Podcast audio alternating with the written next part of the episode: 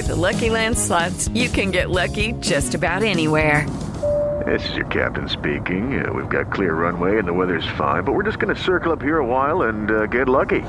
No, no, nothing like that. It's just these cash prizes add up quick. So I suggest you sit back, keep your tray table upright, and start getting lucky. Play for free at LuckyLandSlots.com. Are you feeling lucky? No purchase necessary. Void where prohibited by law. 18 plus terms and conditions apply. See website for details. It is Ryan here, and I have a question for you. What do you do when you win? Like, are you a fist pumper? A woohooer, a hand clapper, a high fiver. I kind of like the high five, but if you want to hone in on those winning moves, check out Chumba Casino. At ChumbaCasino.com, choose from hundreds of social casino style games for your chance to redeem serious cash prizes. There are new game releases weekly, plus free daily bonuses. So don't wait. Start having the most fun ever at ChumbaCasino.com. No purchase necessary. Group. Void were prohibited by law. See terms and conditions. 18 plus.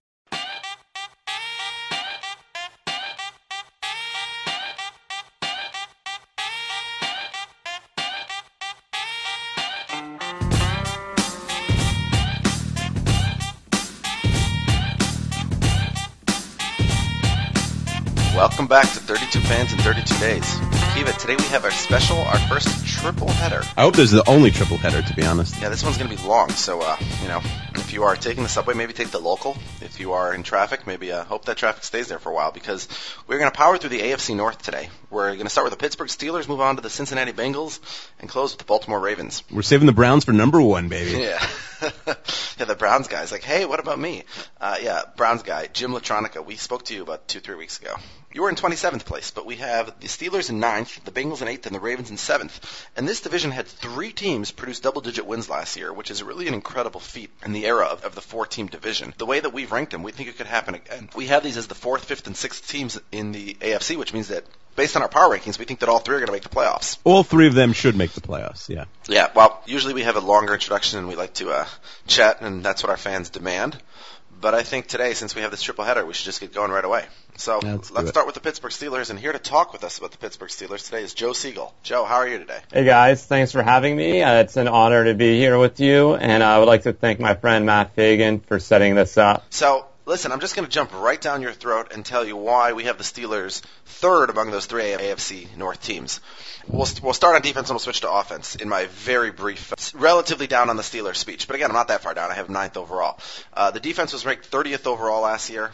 It's the it's the worst defense that they've had in a long, long time. And um, offensively, they were the second best team in the NFL on offense last year, behind only the Packers. And Ben Roethlisberger, who's already won two Super Bowls and is probably headed to the Hall of Fame, he had far and away the best season of his career. He looked like a superstar. Le'Veon Bell looked like the best all-around running back in football, and Antonio Brown looked like the best wide receiver in football. But, and here's the big but, last year the Steelers were the healthiest team in football. The 11 starters they had on offense played 169 out of the 176 possible games. I mean, no team had better luck when it came to injuries and health last year than the Steelers, which is part of what allowed Roethlisberger to, to look like a superstar. And already this season, that's falling apart. Le'Veon Bell, as we know, he's going to miss a couple of games due to suspension. Martavis Bryant's going to miss four games due to suspension. And now Pouncey, their center and probably their best offensive lineman, he's going to miss at least half the season, if not more, due to injury. So I think those are the reasons why we think that their offense is going to take a step back from the elite level that they put up last year. And the defense, while it, it'll probably be better than last year, you know, the defense was bad enough that that's the reason that we have the Steelers third among the three top teams in the AFC North. So, Joe, you tell me, am I right? Am I wrong? You know, again, we think the Steelers are a playoff team, but we think they're a step behind their divisional opponents. You know, you make some great pointers there. You state some great facts. You are partially right, but trying to be the unbiased fan that I that I always am, I think you're wrong. Mainly because I'm going to start with a more macro, then go into a more micro view of the team. Firstly, when the Steelers won their Super Bowls with Ben in 2005 and in 2008, and when they went back again in 2010, all of those teams had to go through some sort of adversity. First, let's go back in 2010. Ben was suspended the first four games of the season. We had a lot of new players. That was Antonio Brown's rookie season, Emmanuel Sanders when he was with the team. And then back in 2000, 2008, that Steelers offense did not have an existing or credible running game. Ben was always playing hurt. So Ben and the offense and the team in general has always played well especially through adversity and through tough schedules, which is uh, something we have this year. And unfortunately, unfortunately, to Coach Tomlin's uh, resume, this team always plays to its competition. And this year we're playing against the NFC West, the Seahawks, the Niners, the Rams, the Cardinals. We're playing against the Broncos this year, the NFC, the AFC West. We're also playing against the Pats and Colts. We have some heavy hitters this year, but this team always comes to play for whatever reason when the schedule um, is at its hardest. But you make some good points. We did have a lot of health, great health last year. The the, the triple Bs, the killer Bs, and Ben Brown and Bell, and I, you know, we got the quarterback, and true, you're right. Um, Le'Veon Bell is going to be suspended the first two games of the year, but we got Big Ben there, and we may be lucky and not have to play Tom, against Tom Brady in the opener of the season and then we get to play against a depleted Niners defense in the second game of the season. So hopefully, you know, we can take care of business. But as we know in the NFL, nothing is guaranteed. But you know, the truth is, is that we do have a very tough division. The the Ravens are always going to be there at the end of the year. Flacco seems to be healthy. Their team seems to be healthy. Their defense, like ours, is young, but theirs seems to be a little bit more in the upswing and more ready to play than ours. Um, so they're going to definitely, I think, pose the greatest competition to us. And we always play against well against the Bengals. They have a great team, but they don't have that elite quarterback like we do. And that's why I think as a Steelers fan and any other, and, and being a fan of any other team, no one's really, really that scared of the Bengals, mainly because Andy Dalton doesn't pose such a threat. And so we do have a young defense. You said we ranked 30th overall last year, which, and we were not good at all. But that's why, uh, but this year is going to be a little bit different. We got a new uh, defensive coordinator, a new defensive philosophy. Even though we will be playing a lot of 3-4, there will be a lot of 4-3 concepts, concepts integrated into our defense. And the reason why that's going to be better for us this year is because over the past few years, the Steelers team has drafted a lot of big defensive ends who weren't the prototypical three, four defensive ends that would have been part of the earlier Steeler teams. We've got Stephon Tuitt. We got Cam Heyward. Guys who are more built for a 4-3 defense. And because we'll be playing a little bit more 4-3, 4-3 and playing more to, uh, to our strengths, our defense will just have to be, get better. And therefore, like I'm, I am worried about the defense, but not as concerned as I, as I think we should be and I do expect great improvements this year on the defensive side of the ball. Uh, I want to talk about uh, quarterback uh, position for a second. Um, you know, we're definitely getting into later. Uh, you know, is Joe Flacco elite and a lot of that nonsense. And we did a podcast recently where we ranked the quarterbacks. Chester, do you remember where we ranked uh, Roethlisberger? Yeah, well, you had him four, and I had him eleven because Wow. I said I wanted to see. You know, last season I said he was top three, top four, but I wanted to see it more than once. So our average was seventh. How many quarterbacks in the league do you think are better than uh, Ben Roethlisberger? So definitely you have to give respects and props to the, uh, Tom Brady, Peyton Manning, um, and then after those two, I think are in a class of in their of their own. And then right below that, I would say that's class 1A. class 1B, then I think you have to put in Aaron Rodgers, you have to put in Ben, and you have to put in, um, I'm a, I'm a big Russell Wilson fan. I think you have to put Russell Wilson in there. All that guy does is win and take care of, take care of business. Wait, no Drew Brees, no Andrew Luck. Not yet. Uh, Drew Brees would be in that third class, and An- Andrew, like the uh, Andrew Luck hasn't won a Super Bowl yet, and not that winning a Super Bowl is the only parameter, but he he's you know he's still raw. He's still not post. He has his postseason resume needs a lot of uh, work. Um, and he, th- you know, I just read the stat the other week on how he was um, one of the quarterbacks who had some of the, who was like one of the luckiest in terms of having his passes not intercepted. Um, he's a great quarterback. He will be in that elite class. I think in uh, over time he will be better than Ben. But as of now, I would take Ben over Andrew Luck. Mm. No, it's the top five. That's uh, that's pretty good. So you know, obviously, so we say you know Antonio Brown probably the best receiver in the league. Le'Veon Bell almost certainly the best uh, running back in the league. Although part of it is that I think people don't realize how great you know the Steelers line. Sure, you remember you know has really been maligned for even this great Mike Tomlin run, uh, and somehow they've really built it into a strength of their team, right? Right. It's there have been a lot of patchwork offensive line teams. Like if you look back in that 2008 Super Bowl team, it was there were a lot of injuries. Like I mentioned, the offense, the you know, our running game was not too, not was not good at all. Isaac Redman, you know, Gary Russell, uh, like we did not have strong running running teams back then. Um, but you know, we had like back in 2013 when Maurkice Pouncey, you know, was out after the first drive of our season. We, it took us like a few games to get our feet, you know, feet under us. Uh, we started that season 0 and 4, but this team can go. But we finished that season 8 and 4 and should have been in the playoffs had I think it was a kicker on Kansas City had he not missed that kick.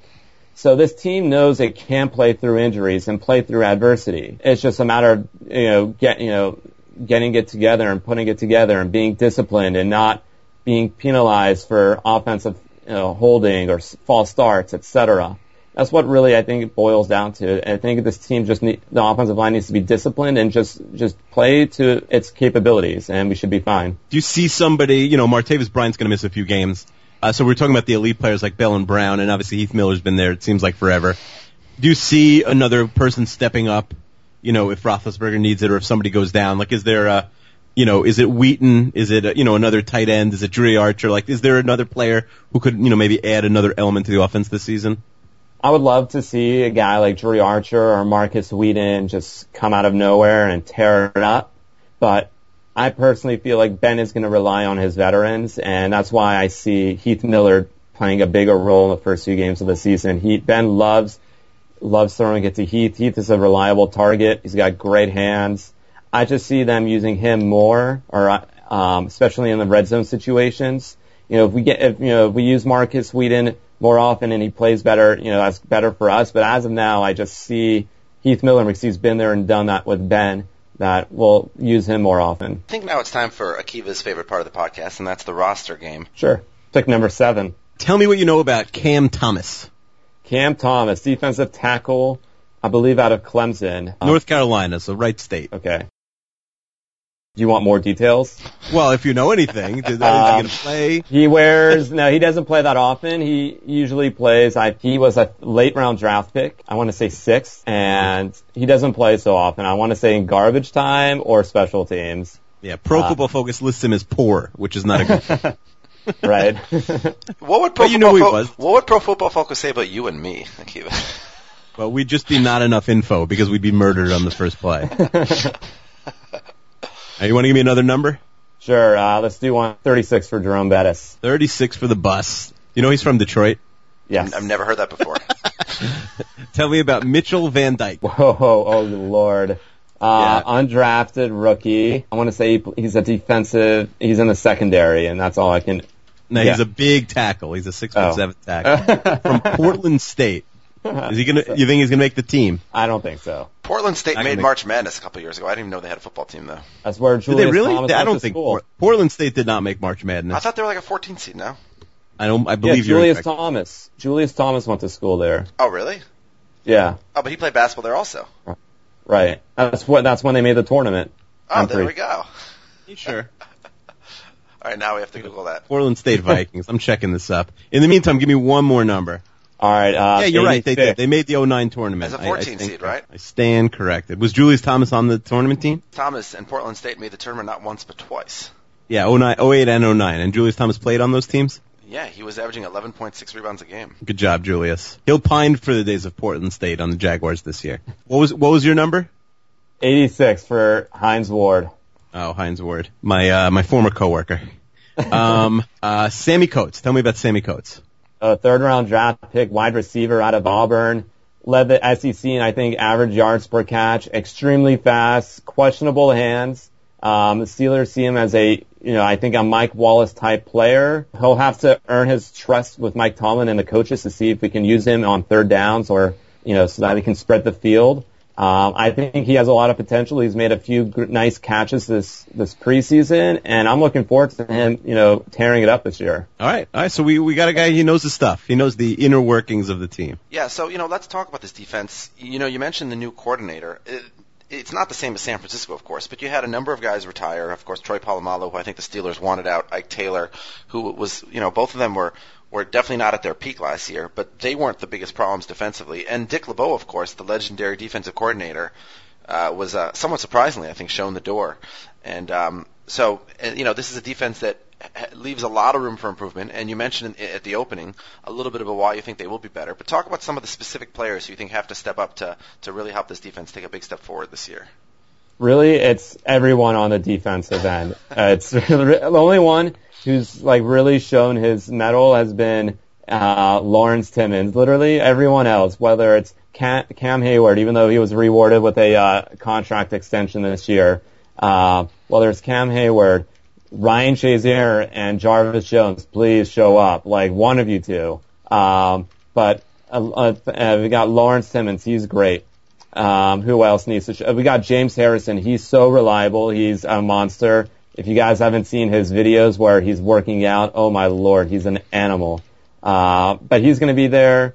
But our secondary has always been a problem. We got Shamarko Thomas, who I'm not, I'm a little bit worried about. I don't know what to make of him yet. He was supposed to be a, a Bob Sanders type safety.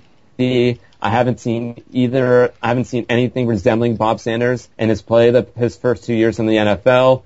Hopefully he'll like wake up and play like Bob Sanders. Mike Mitchell, uh, he was always seems to, he seemed to always be chasing someone in the in the in the um, you know down the sidelines. And he said after the season he tore his groin. Hopefully he's healthy and can play well this year like he did back in 2013 with the Carolina Panthers. And our corners, we got Boykins from the Eagles, who I, I expect to be starting day one. Um, I think he's going to play well. But really, it's all about creating turnovers. And we're playing against a lot of elite quarterbacks this year. And they, is Joe they Flacco elite? I, I, I, I do, I think he's definitely top 10.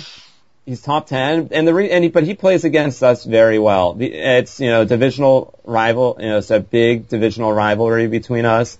And he'd play like Joe Fluco against us usually. So he comes to play. But we just need to create turnovers. That's what this, you know, that's what really the best defenses do. They just create turnovers. And when you do that, you increase your odds of winning and you increase your chances of making the playoffs.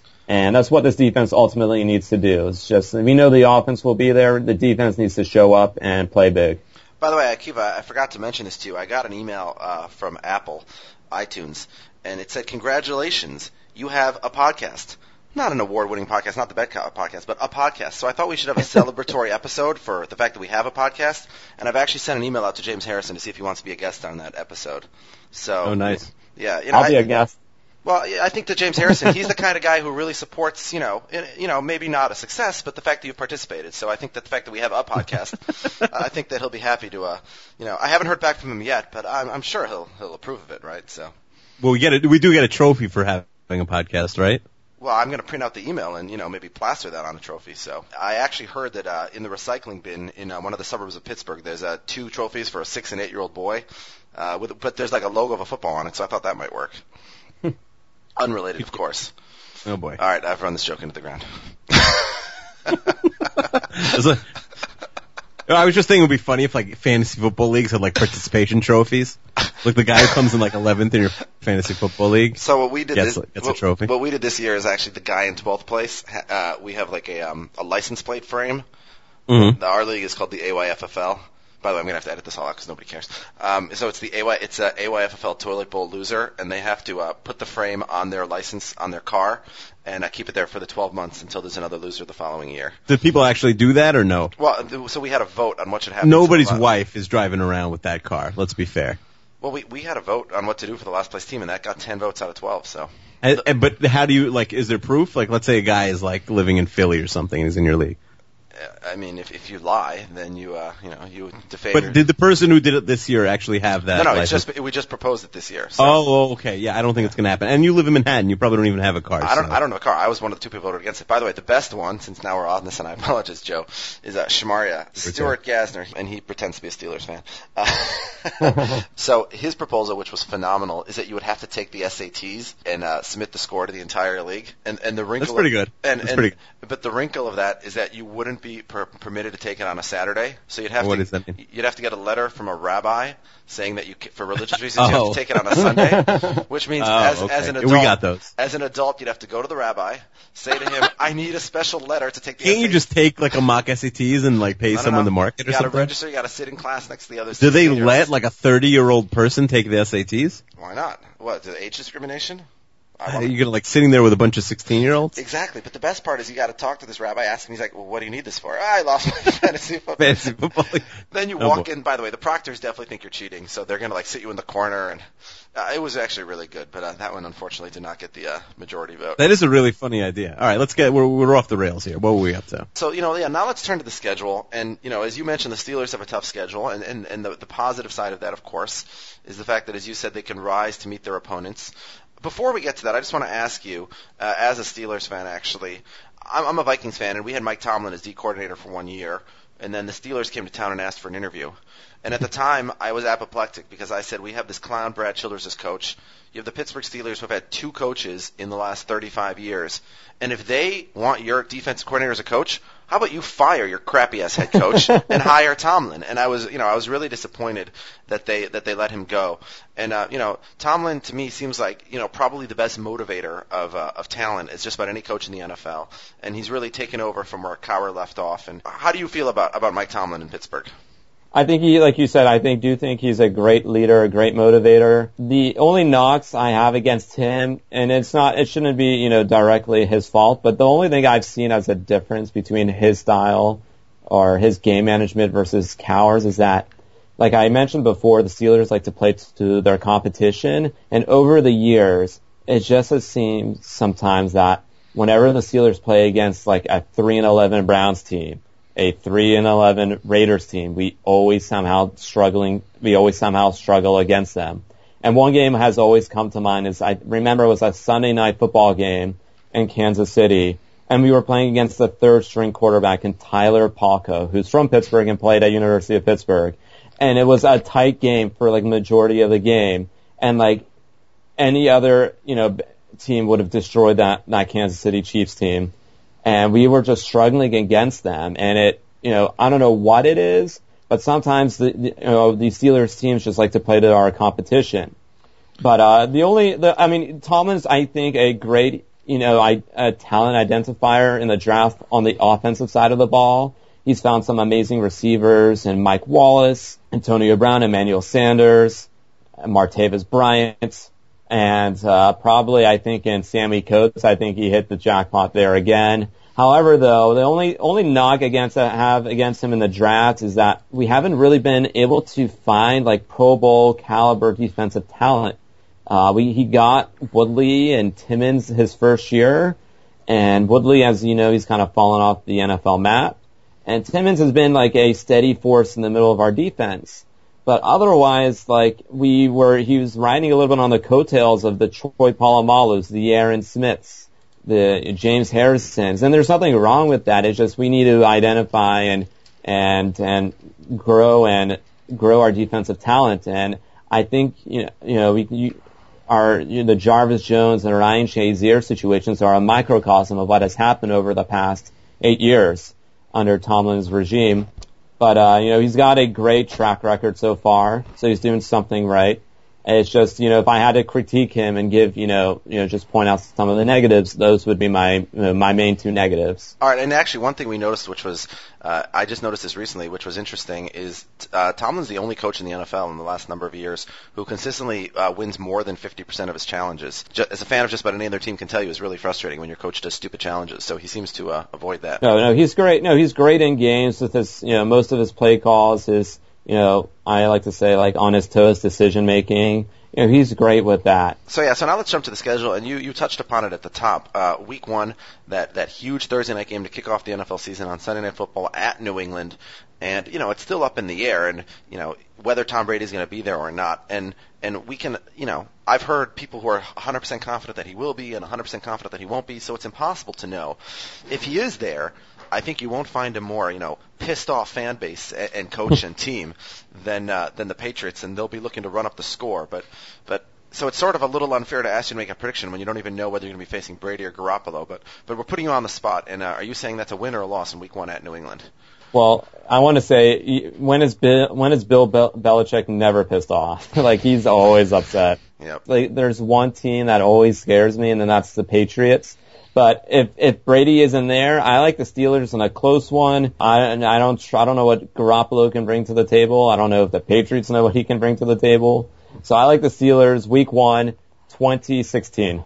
All right, and then you come home, and it gets much easier in Week Two at home against San Francisco, and they got all kinds of problems. They do, but it's it's an opponent we don't see too often. I I do like the Steelers at home. I like the Steelers 28-13.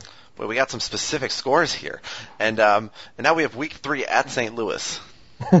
oh Lord, uh, that's gonna be a tough game, man. Aaron Donald, also from Pittsburgh, went to Penn Hills High School, went to the University of Pittsburgh, defensive rookie of the year last year. He's such a force up in the middle. That whole defensive line, it scares me. You know, they pretty much took care of Peyton Manning last year. They made him into, I don't know what he, a shell of himself. They have got a good, tough defense that's really like Super Bowl caliber. I don't know what's going to happen in that game. I want to see, you know, Le'Veon Bell comes back. He'll be ready to go. I don't trust Nick Foles. I don't trust their offense still, even though Jeff Fisher is a great head coach and he always seems to play against the Steelers since his Tennessee Titans day, uh, very competitively. But I'm going with my Steelers. Take a low scoring game on the road, 14-10. I like these specific scores. You know, the uh, the New York Times for years and years, every Sunday they would predict the score of every single NFL game.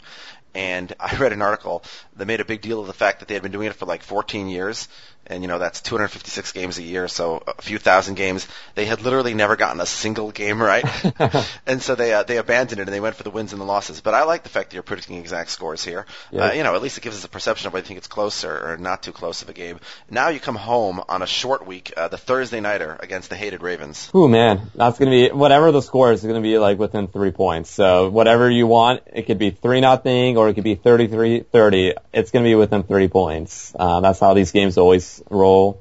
But we'll be ready to play. I remember I actually went to Baltimore last year to go see the Steelers play the Ravens on a week two Thursday night game, and that was not a pretty game. But this year we'll be ready for it. We, you know, it's a huge divisional rivalry, and we don't play them until I believe the last game of the season. So we want to take care of business now, especially at home. Um, I like the Steelers winning. I just don't know what's going to, I don't know what the score is, but it's going to be within three points. All right, so now you're four and zero, and now you have 11 days off until you travel to San Diego to face the Chargers on Monday Night Football. When I was back in high school, we used to play the Chargers very well. When uh, Drew Brees and Shawne Merriman and LaDainian Tomlinson was were on those teams, but our defense was much better then. This may be, I think, that trap game. We are on the West Coast. Philip Rivers is really good. Keenan Allen's a beast. Also, Melvin Gordon. I don't know what he's going to be. I think he's going to be very good. I'm gonna. I will. I, I'll probably have to say I like the Steelers, but if I wouldn't be surprised if the Chargers win this game. So we're asking you to put a win or a loss in it right now. What are you doing? I can't go oh, five and zero. Wow, it'd be too much. I'm gonna. I'll say this is the Steelers' first loss, which I don't mind. All right, so four and one. Then you come back home to face Arizona, who uh, has another tough defense. Right, but uh, Arizona's got a little bit of. I like their. I love Bruce Arians as a head coach there, but I don't. I like our chances against Carson Palmer if he's held, if he's still playing by then. they do have a great defense. I think Patrick Peterson is a beast, but I like our. I like our offense so much. Um, I expect Antonio Brown and uh, Martavis Bryant to just tear it up. And I like our Steelers big that game. Go 24-10. Uh, that's a big win. So yeah, so you you overcome the the missing Bryant and Le'Veon Bell the first few weeks to jump up to that four and zero start. Now you're five and one, and another tough road game, you know, at Arrowhead against another team with uh, playoff aspirations in the AFC. So you're right. This is gonna be this is a tough game because we beat we pretty much knocked them out last year at Heinz Field. Um, so they're gonna have a lot of revenge. Their offense has improved with Jeremy Maclin, but I mean Alex Smith, you know, he is a great game manager. And Steelers historically don't always play well at Arrowhead. Uh, it's a tough place to play. I like I like Kansas City that game 27. All right, so let's go. You have a, a three game home stretch going into a bye, which is a pretty soft part of the schedule. So let's go rapid fire here. Hosting the Bengals, Raiders, and Browns. So starting with the Bengals, win or loss? Bengals win. You're gonna beat the Bengals, and then you host the Raiders. Yeah. So like I, this will be surprisingly one of the, our tougher games of the year. But Derek Carr is legit, I think, and Amari Cooper um, is also good. But I, I like the Steelers. We take care of business at home against the Raiders. Third home game in that stretch is hosting the Browns. I, I like our chances against the Browns any for any game, even though they did crush us the second game last year. But I saw that I saw that game coming. But I like our chances home against the Browns. I say Steelers win big, 24-7. All right, so now you have a three-game winning streak of eight and two, and uh, this next game is going to be a, a probably a primetime game for much for much of the country. After the bye week, you're going at Seattle, who will probably also be around eight and two or so. So the Seattle's got a great team. I got a lot of friends in Seattle. They're huge Seahawks fans. I love trash talking with them. I really would love to see us win, but it's they their fans are so crazy loud out there. But I do think we'll be. I think it will be a tight game, but I think eventually Seahawks will just uh, pull away. I like the Seahawks that game. Yeah, and every game after the bye is really tough for this team. Lee Pouncey might be back by then and uh, shore up the offensive line a little bit, but you're eight and three. You come home Sunday night football against the Colts, and uh, you know Akiva says sometimes some of these late Sunday night games, oh that one's gonna be flexed out, but but this one will not be flexed out. Colts and Steelers. That's gonna be on TV on Sunday night. It won't be. It's going to be a high scoring game. Neither defense will come up to play. Um, but I like our Steelers. My Steelers, I mean. I like them. They play well at home, especially prime time. I think we play historically well against the Colts too. I know it, that doesn't really mean much. All the teams are different. But I like our I like our team at home against the Colts. So now you're nine and three, and it's interesting because you face all three divisional opponents at home earlier in the season, and now in December you got to go on the road and face each one of them, and each one of them looking for revenge. So the first one is at Cincinnati. Ben plays well in, against Ohio teams, especially in Ohio. We we pull out a hard fought win in Cincinnati. So now you're 10 and 3. You sweep the season series against the Bengals. And so this next game might even be, you know, for with a bye on the line. And it's at home. Uh, again, a late CBS game. The whole country's to be watching. Uh, Phil Simms and Jim Nantz talking uh, Peyton Manning against Ben Roethlisberger and the Broncos. it's going to be a that's that really is a tough game. I personally think the Steelers could go 12 and 4 this year, so it's either a loss this week or a loss the following week. I say we win this week against the Broncos. For At, whatever Bal- reason, at Baltimore, you're 11 and 3. You know, it's very hard. It's very hard for me to say that we'll sweep the Ravens. We've done it before. Ben has beaten the Ravens on in primetime games there, but I'm going to give the the game to the Ravens. I say we split the season series this year. All right, so now you're 11 and 4, and you finish the season at Cleveland. And as you said, Cleveland beat you by three touchdowns last year uh, towards the end of the season. And you know who knows who their quarterback is at this point. But uh, if you guys are 11 and 4, I don't I don't know if you know if the Bengals I don't know if you know if you've clinched a division yet, or if the Bengals or, or the Ravens might be you know if they're 11 and 4 or even 10 and 5, which means with a win and a loss for you guys, they might win the division. So do you think the division's on the line in Week 17 at Cleveland?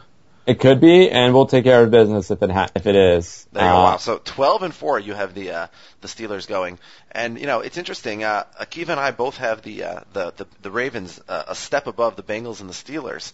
But um, but you think the Steelers are 12 and 4 and, and winning the division, and, and do you think they had a bye out of that, or do you think that they're still? I think we do. I think I was going to say you you've in this schedule you've beaten the Patriots and the Colts and the Broncos, so you'd win just about any tiebreaker with those teams.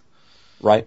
And you, you, well, we we- we're fortunate if we play Jimmy Garoppolo week one, so Yep. that's not like the real Patriots, Yep, right? and then the other two are at home. Yep. And I think the Broncos are going to regress this year. I, I think Peyton Manning, that Rams game really hurt him physically and mentally last year. You know, when you see a team rough him up, he's not the same. I don't see why everyone's obsessed with the Bengals. They've got a great team, but they are missing that key ingredient in a quarterback. And I, I know it's just preseason, but if you saw Andy Dalton that Monday night against the Buccaneers, he looked horrendous. He looked like, like he was in postseason form, actually. Yeah, he's uh he's pretty good in the regular season, but uh, I guess in preseason he's uh, in postseason form, as you said, which means you know a couple of interceptions and maybe they muster ten points Yeah. at ten points at the most. Uh, yeah, but usually it's against you know Houston or somebody. It's not you know this against Tampa Bay. That's a lot worse. All right, so so twelve and four, and uh, this is that's kicking off a uh, you know an intense AFC North podcast we're gonna have today because uh, I'm sure our Bengals fan and our Ravens fan will will have something to say about that. D- Let me ask you, how many of those three teams do you see making the playoffs this year? see the Steelers and Ravens making the playoffs, and I see the Bengals missing out on the playoffs. All right, who do you think's the other wild card then, along with Baltimore? So I, I think, I mean, New England, I just want to say New England wins the division. Yep. I see Indianapolis easily winning theirs. And I see San Diego winning the West. With the Broncos taking the other wild card. Uh, okay. Thanks a lot for joining us today, uh, Joe. That is the, the step one of our AFC North triple header, and uh, next we have to turn to the Cincinnati Bengals. Thank you so much for having me. I had a great time. Yeah, that's that's an intense division you guys have there. It is, but the Bengals are going to fall apart. You'll see. This is a year where they're like Bengal fans are like, oh my gosh, we need a new like like get a new quarterback next year. Like, I have a Super Bowl prediction. Like we didn't go there. I actually like I like the Ravens over the Lions in the Super Bowl this year. Lions. Wow. Oh, Lions are going to be this year's surprising team. The the Packers are done. Um, done. I think They're done. they're done. They're done. Yeah, I'm being like, I think they're done. At first, I didn't think they were going to win it all anyway with Jordy Nelson, but no one likes their chances. But whatever, that forget no one. Uh, the Lions, Jim Caldwell, I think is doing underratedly good things. He's coming out of nowhere. This team is going to be ready to play. Abdullah, I think they're going to surprise teams. And I think the, but why are the Packers done? Just because of Jordy Nelson? I I don't know. I just like the Lions a lot this year. I I think the Packers are the best team in football. I- They only lost that game last year to Seattle in the NFC Championship because of coaching malpractice. Mike McCarthy is such a bad coach, or you know, at least when it comes to on-field decision making. You know, I don't know what he's like, you know, at practice and stuff, but I think they're really good. And and Jordy Nelson, you know, is important, but Aaron Rodgers is so good. Anyway, um, thanks a lot. All right, great. Thanks for having me again. Okay, have a good night. All right, Akiva. So let's jump to the second team at the top of that AFC North now, and that's the Cincinnati Bengals. You had them at number eight, and I had them at number ten. So we basically have them neck and neck with Pittsburgh, and just a smidge behind Baltimore. And here to talk about the Bengals with us is Zach Sosna. Zach, how are you today? I'm doing great. How are you? We are good. So today it's all about the AFC North. This was obviously a very tough division last year. Three teams that won 10 games or more last season. And the Bengals, of course, have done that now three years in a row. And Andy Dalton, whatever you think about him, every single year he's been in the NFL, he's led his team to the playoffs.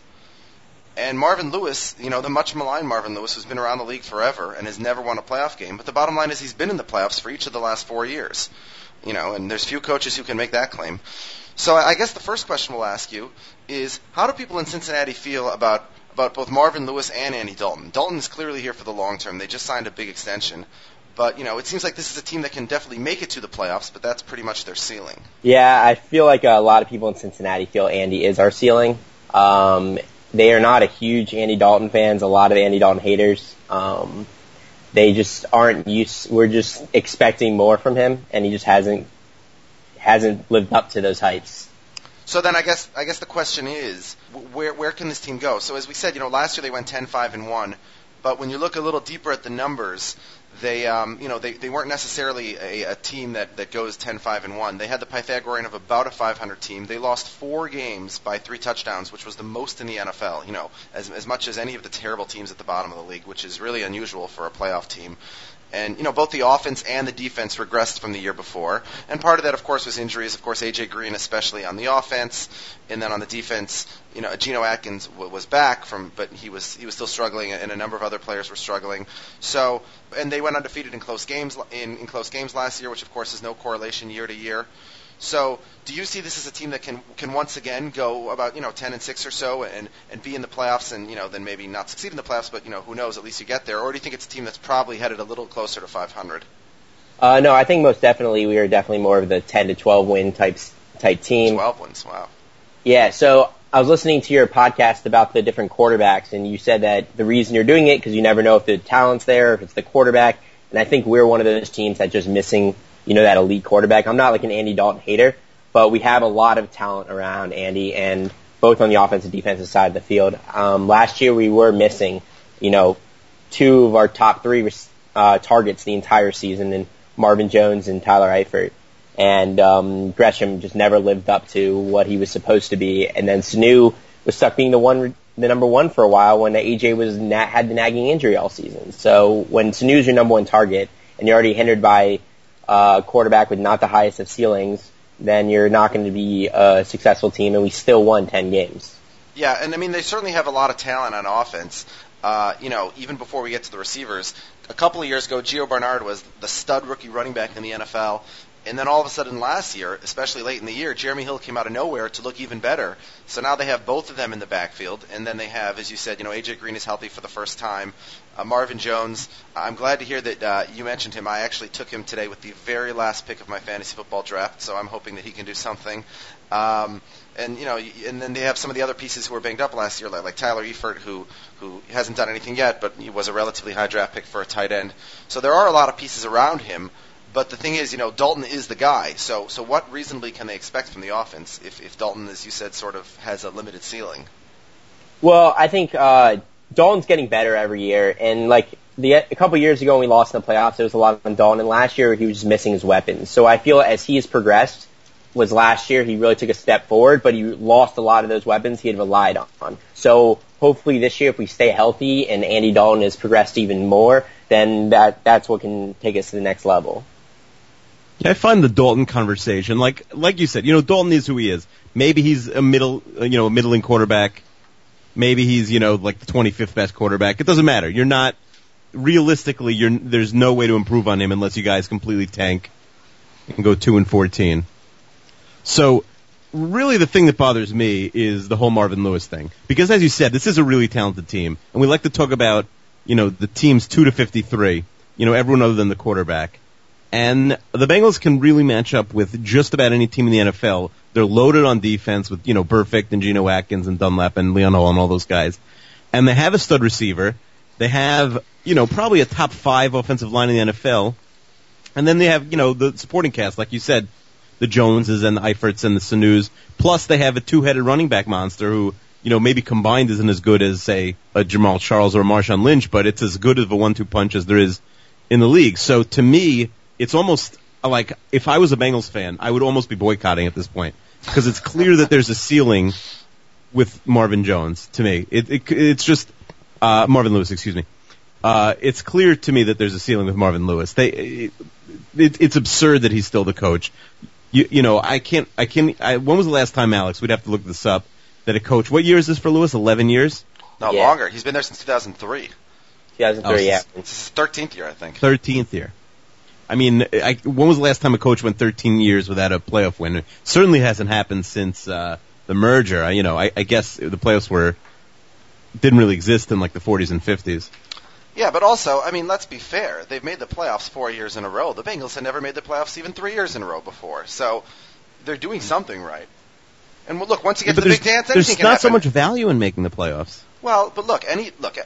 I'm not going to turn into a Dalton defender here, but anything can happen in the playoffs. We've seen Eli Manning, who's an otherwise average quarterback in the regular season, do enough with a good with a good defense to make it to the Super Bowl and win the Super Bowl twice. If the Bengals are a team with you know with 10 to 12 win talent, Yeah, but I mean, the, the city of Cincinnati is pretty much fed up with. We're over the fed up part with Marvin, to be honest. We're like way past the whole get Marvin out of town. We're like we know he's not going anywhere, Wow. so it's kind of like we're we're ju- we know we're stuck with Marvin, and he's here until he retires. so you guys do want him out then, and you don't think he can get fired no matter what he does? Um, he ha- he's had two and fourteen seasons, uh, three and thirteen, or what, uh, and it just and he wasn't fired then, and he was given another chance. Um, no, I don't think he'll be fired. I don't think there's anything he can do to be fired. Wow. So I i- think- if they cratered and went three and 13 this year, he's still the coach. Yeah, probably. Unfortunately, unfortunately, uh, Mike Brown doesn't really fire coaches. Um, Really, the him- miracle is that you guys were ever good. You know, with your with your ownership. Yeah, but it's getting better. Tro- uh, Troy and Katie, um, uh, Katie is uh, Mike's uh, daughter, and Troy's her husband, and they're kind of taking over the team. And as they take over, the there's been more and more improvements. So there's uh, there's light, there's light coming up. Yeah, it's funny. When I was a kid, and I think that uh, Akiva and I are a little bit older than you, Zach, the Bengals were the worst team in the NFL. You know, I was growing up in the 90s, and they had the worst record in the 90s. I don't think they were ever above 500. I think they were just about, you know, 4 and 12, 3 and 13 every year. And they had, you know, they had Carl Pickens, they had Corey Dillon, they had some solid players. Um, they had Jeff Blake, who I always liked. But, um, I mean, they were just a really, really bad team. And it's funny because now you guys make the playoffs almost every year, and you're sick of your coach. Akiva, you're a Jets fan. You you wouldn't kill to be making the playoffs every single year. No, because I'm also a San Antonio Spurs fan, Oh my and I God. know that the that the you know, go to, you know, go to the playoffs every year like the Atlanta Hawks used to and All get right, knocked out in the can't- first can't round. compare football to basketball. It's totally different. It doesn't matter. Like they, they can't win the Super Bowl as they're currently constituted. I don't think, and I don't think the Bengals fans think they can either. I I think Bengals fans are incredibly optimistic. Um, so I would venture to say they do think that they can win with this team. Wow. Well, let's let's look at the team a little bit more in depth. Uh, are you familiar with the roster game, Zach? We go with uh, 51. Okay, you guys have a linebacker named Chris Carter. Oh, Chris Carter. He's. I actually think he's going to make the team. Does Um, he have a fall guy, this Chris Carter? Oh boy. Um, uh, Sorry for cutting you off there. No, no, no, you're fine. Uh, Chris Carter's more of a third down uh, pass rushing specialist, um, and he actually recorded a sack and a half yesterday during the game, and he had another sack that was taken away because of a penalty. Uh, I really think that going into camp, I never, I didn't think he had much of a chance, uh, but the way he's been playing, I think that he might have taken a roster spot away from somebody else. He's really getting to the quarterback. All right, let's let's try and stump you. Give me another uh, give me another number. Eleven. Uh, Ryan Hewitt. Ryan Hewitt. Uh, last year we uh, got him. He's an undrafted free agent, and now he's our star fullback. He's kind of like the tight end uh, fullback hybrid. Uh, he's he's incredible. If you watch a lot of Jeremy Hill's big runs last year, you'll see Ryan Hewitt out in front of him, just knocking two, three guys over. He's young and he's a beast, and we got lucky to get him. He's an undrafted free agent. Uh, and one more player. Give me uh, any number. Ninety. Okay. Uh, tell me about uh, Greg Little. Greg Little. Uh, well, he Greg Little was a uh, first round draft pick, I believe, by the Browns four years ago, five years ago, and uh, last year we picked him up off waiver wires, or no, he just off free agency, and he was just a he's just a fringe roster player. He'll be he might be our sixth wide receiver. Um, he came into camp this year with the. We came in last year when he, he was like, I'm, I was a first round pick. I'm just going to be a wide receiver. And this year he came in with the attitude, I'll do anything to make this team. So he's actually looked pretty good, uh, playing some special teams, which is cool to see. Uh, but I don't see him making much of a difference for us. Boy, Akiva, Zach went th- for three for three and didn't even break a sweat. Yeah, I, I almost feel like Yeah. I'm trying to. I'm. I, I should actually look through the roster right now and try and find somebody who Well, we really not won't he know. picked the numbers he picked. You can't, you can't uh, stack the deck. John, who's John Peters, Zach? John Peters? Yeah, I didn't know we had a John Peters. You got me there. he's he's There he's, he's probably not on the team anymore after How- cuts today, but he's six foot eight tight end, big tight end. All right, so let's uh, let's jump to the defense now. Uh, Akiva was mentioning how you got a lot of big names on the defense, and you've had a top ten defense for basically you know the whole Dalton era. But last year they really took a step back, and I think the real issue was the front seven. They struggled with versus, versus the run, and I mean really, really, really failed to get pressure on the quarterback. I think you guys had just 20 sacks overall as a team, which in today's pass-happy NFL with so many dropbacks is really inexcusable. Um, you know, a D tackle, Geno Atkins, who came back from the injury that he had in 2013, really wasn't himself. And Domata Peko was, was also really bad. They had lost Michael Johnson to, to Tampa Bay, and, you know, he was good for the Bengals. He was terrible in Tampa Bay, and now he's back in Cincinnati. But, you know, talk to us a little bit about that defensive line and if, if there's going to be some improvement there this year. Um, no, that's it was exactly our problem last year. We couldn't stop the run up the middle, and we couldn't get any pass rush. Uh, but but Geno Atkins is finally starting to look like himself again during uh, during this preseason. A lot of it stemmed from Geno was getting double teamed every time, and then uh, Dunlap and Michael had free reigns at quarterbacks. But now last year they could put one guy on him and double team Dunlap, and then there was nobody else to go after quarterbacks. Wallace Gilberry is a great backup. He's a great number three guy in the end. Uh, Michael being back is huge. He's a great run stopper and he can get after the quarterback well. And I think Dunlap might be our best defensive lineman besides uh, Geno. And Peko is a problem, in my opinion. I think he's what's holding us back. Uh, but you can't deny his leadership and what he brings to the team. He's really he's really what runs that locker room on the defensive side. Uh, he's a Andrew Whitworth of the defense, just this great guy. No one messes around because they don't want to mess with Peko. Uh, so he's just kind of there for his attitude and for his leadership, but he, he is lacking the ability that he used to have, and he's being pushed back on every play. Doesn't offer any sort of help in the pass rush game. So he's what he's what's hindering us at the moment. But hopefully with uh, Dunlap and Michael back, and hopefully Michael gets healthy again, and Geno being him old self, that will get that pass rush and that top defense again. And then at linebacker, Akiva mentioned Vontaze Burfict, who's you know clearly the best linebacker, and he's had a lot of injury concerns. Is he ready to go to start the season, or what's his situation?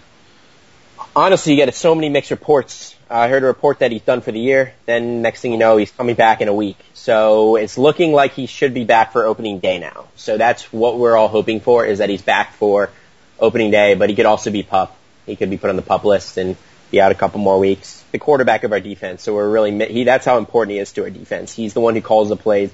Uh, two years ago, the whole uh, when we beat New England, uh, that was like a huge win for Cincinnati, uh, beating New England. And there's a story that goes on that last play. We, there was a timeout before it. It was like a fourth and three or fourth and four. They had the ball on the 20 yard line. They needed to get it to continue. And Vontaze goes up to uh, Zimmer and says, "I, you know, I, I've been watching tape, and this is what I've, this is what I'm seeing from them. They're going to do the screen pass." And he put Michael in the right spot. It was like his play call. He put Michael in the right spot to shut it down. So it's not just that his ability, but it's actually his football mind that we're really missing out there. Yeah, I mean the secondary uh, is interesting because individually there's a lot of parts that you would like, right? Nelson and Leon Hall, Dre Patrick, uh, George Iloka, who I think had the funny backpacks on Hard Knocks last year. Mm-hmm. Um, and all those guys individually, not one of them is a, is a bad player. You know, they're all probably above average. But for some reason, when you guys play good teams, and I guess you could say this about most teams, um, you you know you seem to get exposed against the Brady's and the Roethlisbergers. We actually tend to do really well against the Brady's and the Roethlis. Maybe not Roethlisberger because he's seen us so much, but if you look at us against Brady and Rodgers and all the other elites and Peyton last year, we we we looked pretty good against them. We kind of get exposed by the the no names or the the Brian Hoyers of the world. Uh, it's really weird how that works out. Uh, we are we're getting we're getting old at cornerback, so we're like we lost uh, Terrence now. Leon's taking a huge step back, so we really got to see what Dre's got. Uh, Darqueze has been hurt, so hopefully when he gets healthy, he can uh, he can show us something. And then Adam Jones will be a solid starter as well. Reggie's getting old, but I think he's got one or two more years left in him. And George, I think, is an up and coming star that he'll start becoming a household name. He's really good. It is crazy that Pac-Man Jones is still floating around the league as a starter. Yeah, I know. He just he even made a comment this year that he's he's playing his best football. I think it's a credit to him that he sort of you know got his head screwed on straight and. A lot of these flash in the pan guys, they have all this trouble. They float right out of the league, but he seems to have it back together, and he's been a productive player. We'll be back after this on the Sports Reporters. Uh, Zach, let me ask you a question. Uh, you know, Cincinnati is an interesting town because you only have the Bengals and the Reds, and and we've said in previous podcasts that the NFL is in such a unique, dominant position that in almost every single NFL city, they're they're far and away the biggest team in that city. Is that true in Cincinnati? Are the Bengals bigger than the Reds for most fans? Nowadays they are, but that's only in the last couple years. Uh, Cincinnati's always been a baseball town. Baseball was founded in Cincinnati. Reds were the first professional team. So we've always been a huge Cincinnati supporting team, and especially because they got good in the last couple years. There, it's been a great time to be a Cincinnati fan. But late this year, the Reds are, you know, not doing too well. So we'll see how that goes. But it's pretty even. But I definitely say uh, the Bengals are number one at the moment, but it goes back and forth. Personally, for you as a fan, you know, if you could see one team win a championship, because I assume you don't remember the 1990 uh, World Series title for the Reds. I go with the Bengals. I think it's.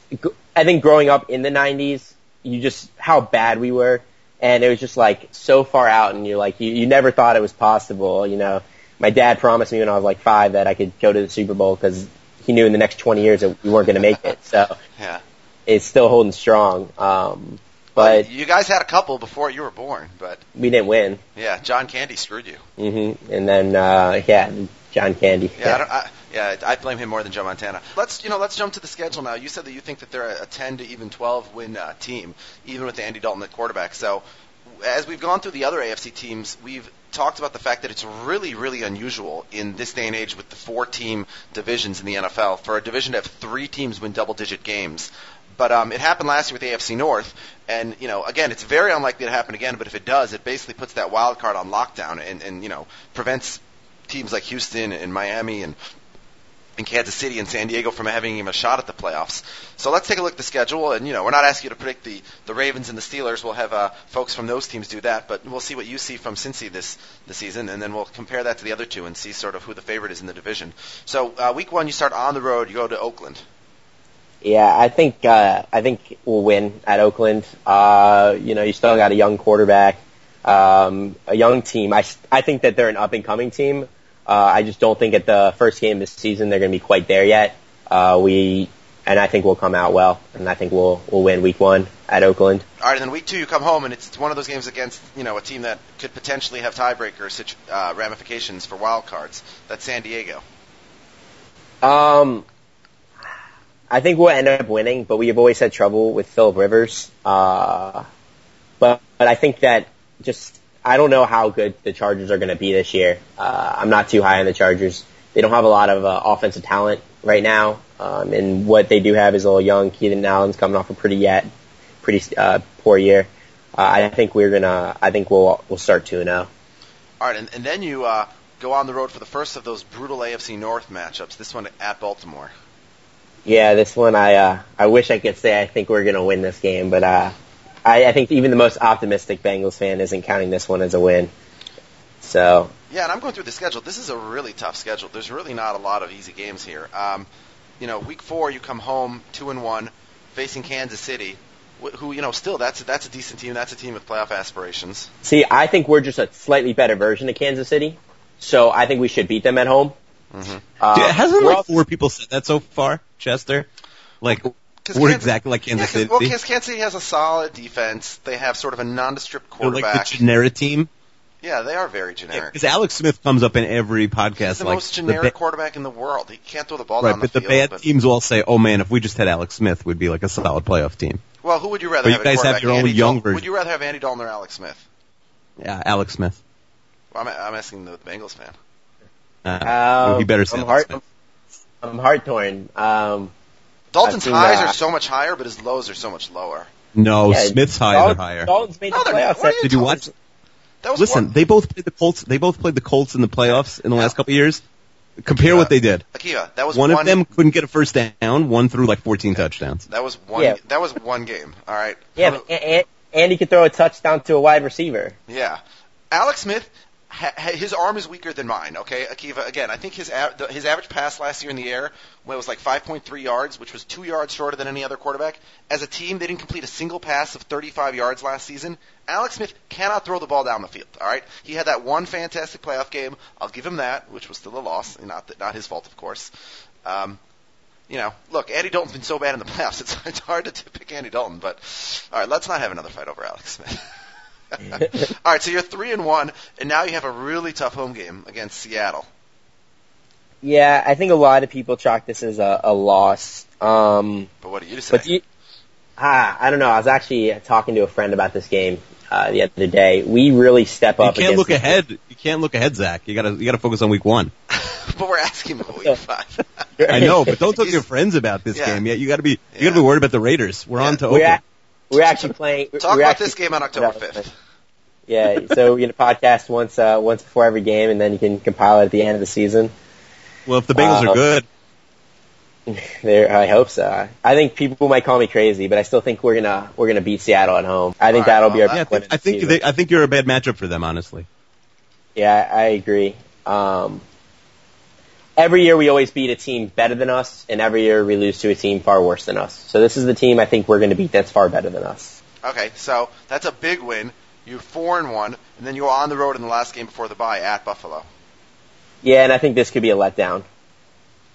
Okay, so four and two, but especially you know given that schedule, I think that's a that's a very solid start. Yeah, So after the bye, you guys go to Pittsburgh. I think we're going to win at Pittsburgh this year. Uh, we usually play well in Pittsburgh. We usually play really poor against them at home, but we play well in Pittsburgh, which is Uh, doesn't make much sense. No, I mean, are you the, you know the, the triumvirate of, of Ravens, Bengals, Steelers. There doesn't seem to be a rhyme or reason as to why the teams win the games they do. No, Not at all. It doesn't make any sense. You always win for the the, the strangest of reasons. And that's often. they should really case with big switch one of those division three teams. to the AFC South. Yeah, switch one to the South for the Titans until the Titans become decent again. I think it's only fair. Even the Browns. The Browns started six and three last year, also. Oh yeah, the Browns would be better, better than the Titans and the Jaguars. Yes, yes, they they have some talent. Uh, so speaking of the Browns, so your next two games are at home um, on primetime games. Uh, so short week, you host the Browns on uh, Thursday Night Football. It's gonna be a fun game, and I think that we'll win. Um, hopefully, Johnny Manziel is their quarterback. We we can handle Johnny Manziel pretty well.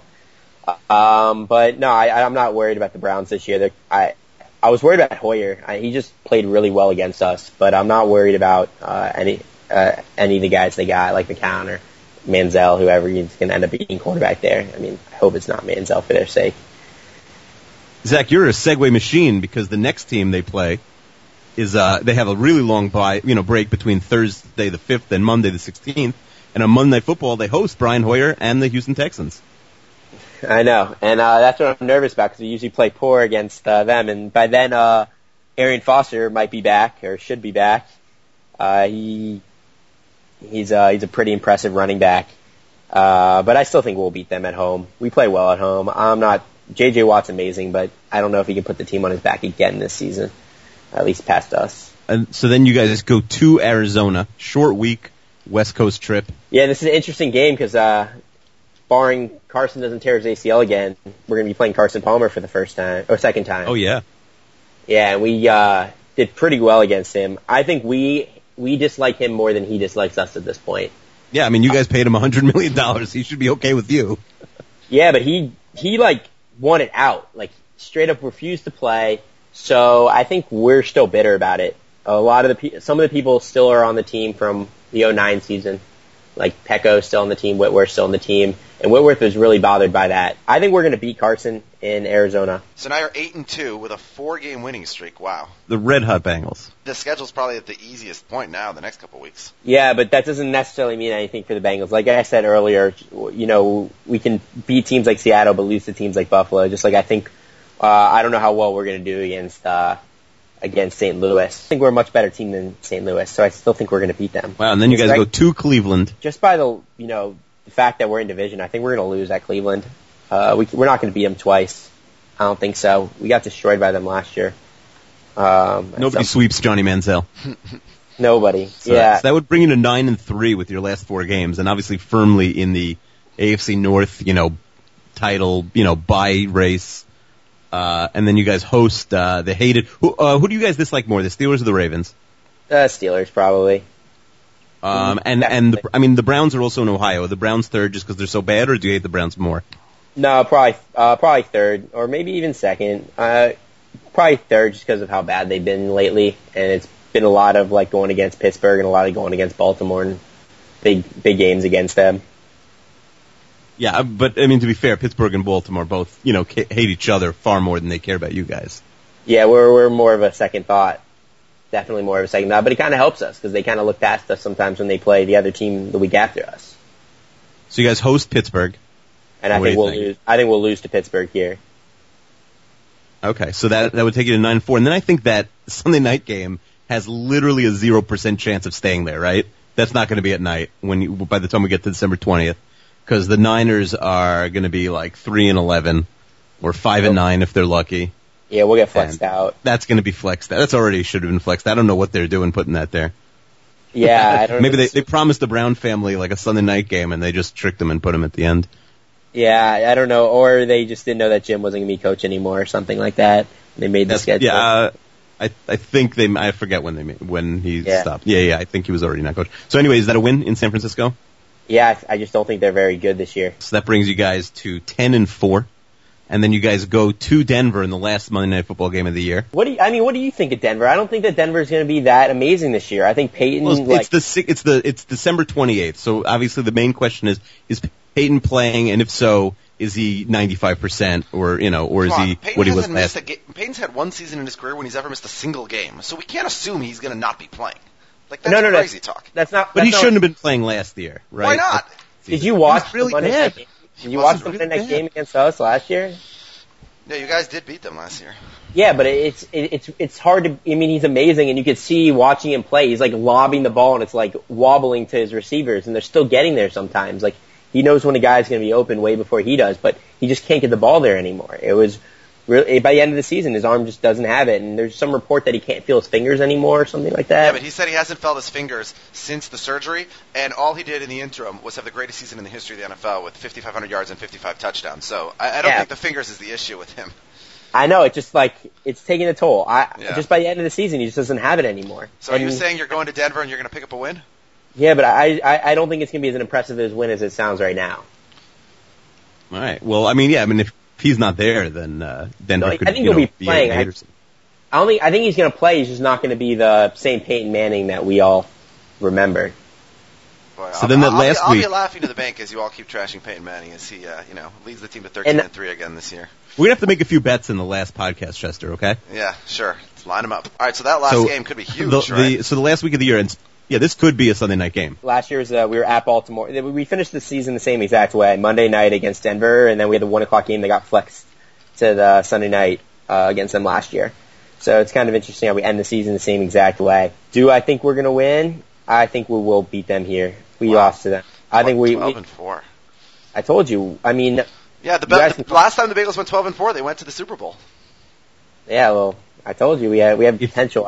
If you guys go 12 and four and then lose in the playoffs, in the first round. I'm I'm firing Marvin Lewis myself. Please do. Please And do. so, so you so 12 and 4, and so you assume they're winning the division then, right? uh, I'm assuming so. At 12 and four. All right, and that means, you know, do you think you're going to win a playoff game this year, or do you think you lose at home again to, to the Houstons of the world, or, or, or maybe even a divisional opponent? Well, what part of the history is to show me otherwise that we're going to lose in the first round? I think if we have a bye, I think it's just that first round. Maybe if we have a bye and we get past that first round, we'll be we'll be good to go. Maybe Nobody a- beats Andy Dalton in the uh, second week in January. Well, Andy Dalton's never lost outside the first round of the playoffs. So, all right. So Zach's pretty confident though. He sees the Bengals, you know, taking even a step up from from the solid, you know, last four years under Dalton. Uh, a healthy AJ Green and company vaults him up to 12 and four, winning the division over the hated Ravens and Steelers and, and Browns.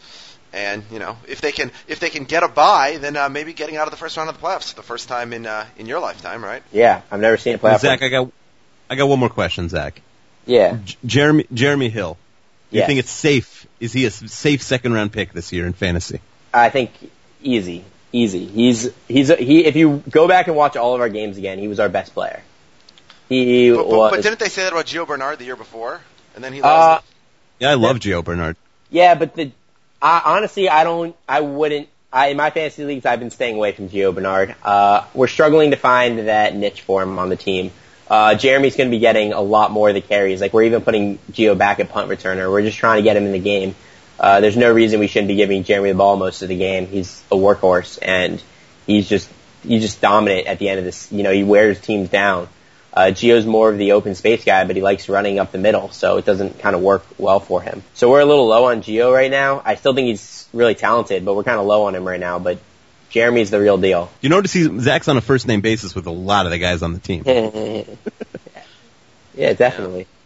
All right, so Zach, thanks for joining us. You're on Twitter at uh, zsosna. That's Z S O S N A, right?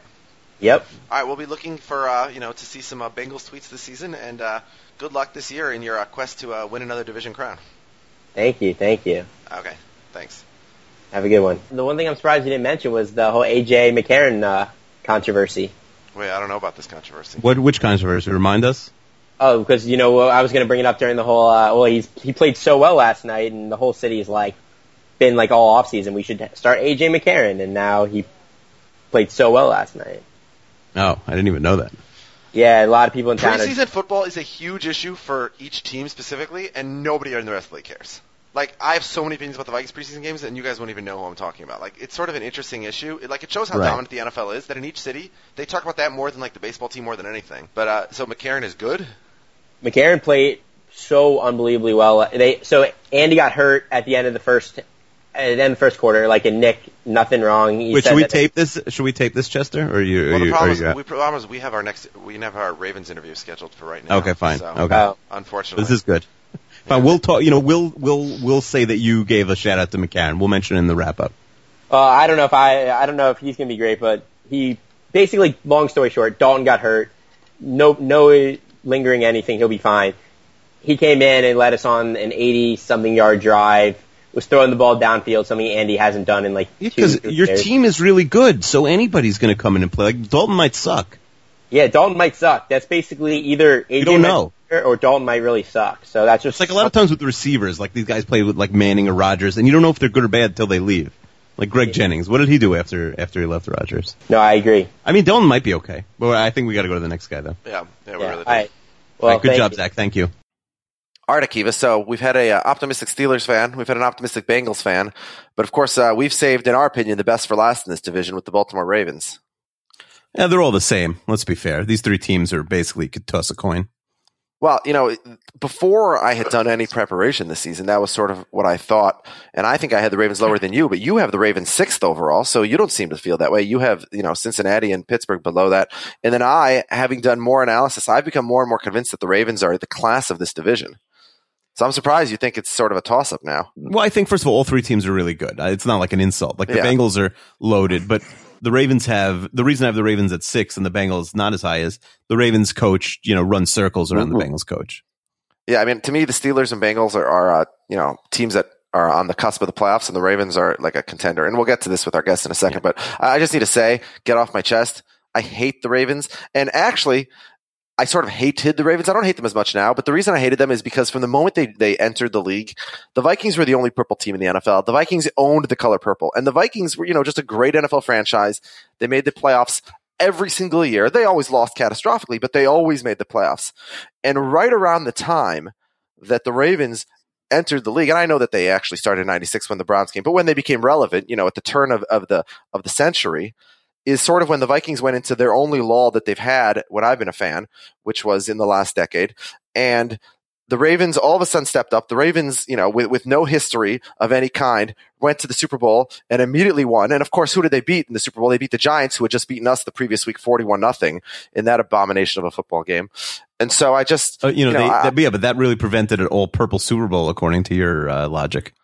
Well, I wanted the whole purple Super Bowl because I thought we would have won. But um, yeah, but then you know, but then the I Vikings think went I, in a I, let's wait, wait, slow down. You would not have won that game in hindsight. I mean, They beat you forty-one nothing, and then they then they were up uh, 31 Yeah. 34-0 in the second half of the Super Bowl. Yeah, but that that, that forty-one nothing. I don't know if you remember this. The Vikings were favored on the road in New York, which never happens in a, in a Right, title. you guys, That's you what- guys lost that game by Vikings- forty-one. Just FYI. The, yeah, the yeah, but the Vikings were eleven and two that year, Uh-huh. and then they lost the last three games of the regular season because Culpepper was injured. And by the way, now you've turned it into a Vikings podcast, but uh, they were eleven and two. Culpepper missed the last three games. They lost all three, which is how they dropped. so was Culpepper still hurt in the playoffs? Well, no, he came back. Oh, so you're saying they were just bad? They weren't as good as the Giants. They they went into that game as favorites on the road in New Right. York. Everybody expected them to win. And if you remember what happened is the Giants went down the field, scored a touchdown. All right, seven nothing. Kickoff, fumble. Giants get the ball back, score another touchdown um, on like the next play, fourteen nothing. Vikings get the ball finally on offense, and again, this was the dynamic offense with Randy Moss and Daunte Culpepper and and you know Robert Smith and and and, and Cris Carter, et cetera, et cetera. They march right down the field, throw it into the end zone. It's about to be 14-7, and you know this game is going to have a totally different color. And Cris Carter has the ball in the end zone. It was ripped out of his hands by I forget who in the Giant secondary it was a fall. for an interception. For an interception, yeah, it was Cris Carter's fall guy. Giants went down the field, scored another touchdown, and then the game was over. Okay, At that point, you knew the game was over. But uh, yeah, uh, you know the the Vikings. You know, in hindsight, yes, the Giants. The Giants were a bad team. Of course, they got killed. The same way that the Broncos got killed in the '98 Super Bowl when they beat the Vikings in the NFC title game because the Broncos because the Falcons were a bad team that got lucky and beat the Vikings. But yeah, you guys would not have moved the ball on, on the Ravens in that. Super Yeah, Bowl. but but anyways, let's bring it back home because uh so yeah, so then you had the Ravens who, you know, I think a lot of people hated it in in the last decade because, you know, people saw Ray Lewis and a lot of their guys as as as, you know, unsavory characters, let's say. And um but I've actually started to like the Ravens more because Pittsburgh fans are so annoying and the Bengals are just bad. And so I think the Ravens are actually, you know, the the the best team in this division and the team that I respect most in this division. But um let's bring in our, our guest for the uh for the Ravens, Michael Potash. Michael, how are you today? Uh, good evening, fellas. Yeah, so was so that a you lot heard to uh, handle? Yeah, that was a lot to handle for a preview. I didn't think Heard- I was going to make it in. Well, we, I- I only have didn't- 30 seconds. Just just Yeah. sum up what you think the Ravens are going to do this season. To be fair, I didn't mean to go on a rant there, Kiva. You set me off. Uh, You said you didn't want to see an all Potash, purple can you can you just have my back here that uh, the Vikings would have been annihilated in that Super Bowl uh, when they lost forty one nothing to a team that got destroyed by the Ravens? Well, thanks, guys, for the history lesson. Um, first of all, first of all, you got you started off a, a Ravens podcast by bashing Marvin Lewis, who's a Baltimore hero, as far as I'm concerned. Um, you know, so sure, you you might like John Harbaugh better than than Marvin Lewis, but Marvin Lewis has been around the league for a long time. He's, he's done some really good work in uh, in Cincinnati. You know, Most of we it in like November and December. I mean, Not, not so much in January. That's right. look, you know, As a as a head coach, it's not easy to win. I you know I, I think people get all down on Dalton uh, for not winning in the in the playoffs, but it's it's not easy to win in the playoffs. Different. It's really a different game than the rest of the season, and they he, they've been getting he's been getting them to the playoffs. Uh, Well, Michael, I, I let- think people me- overlook that.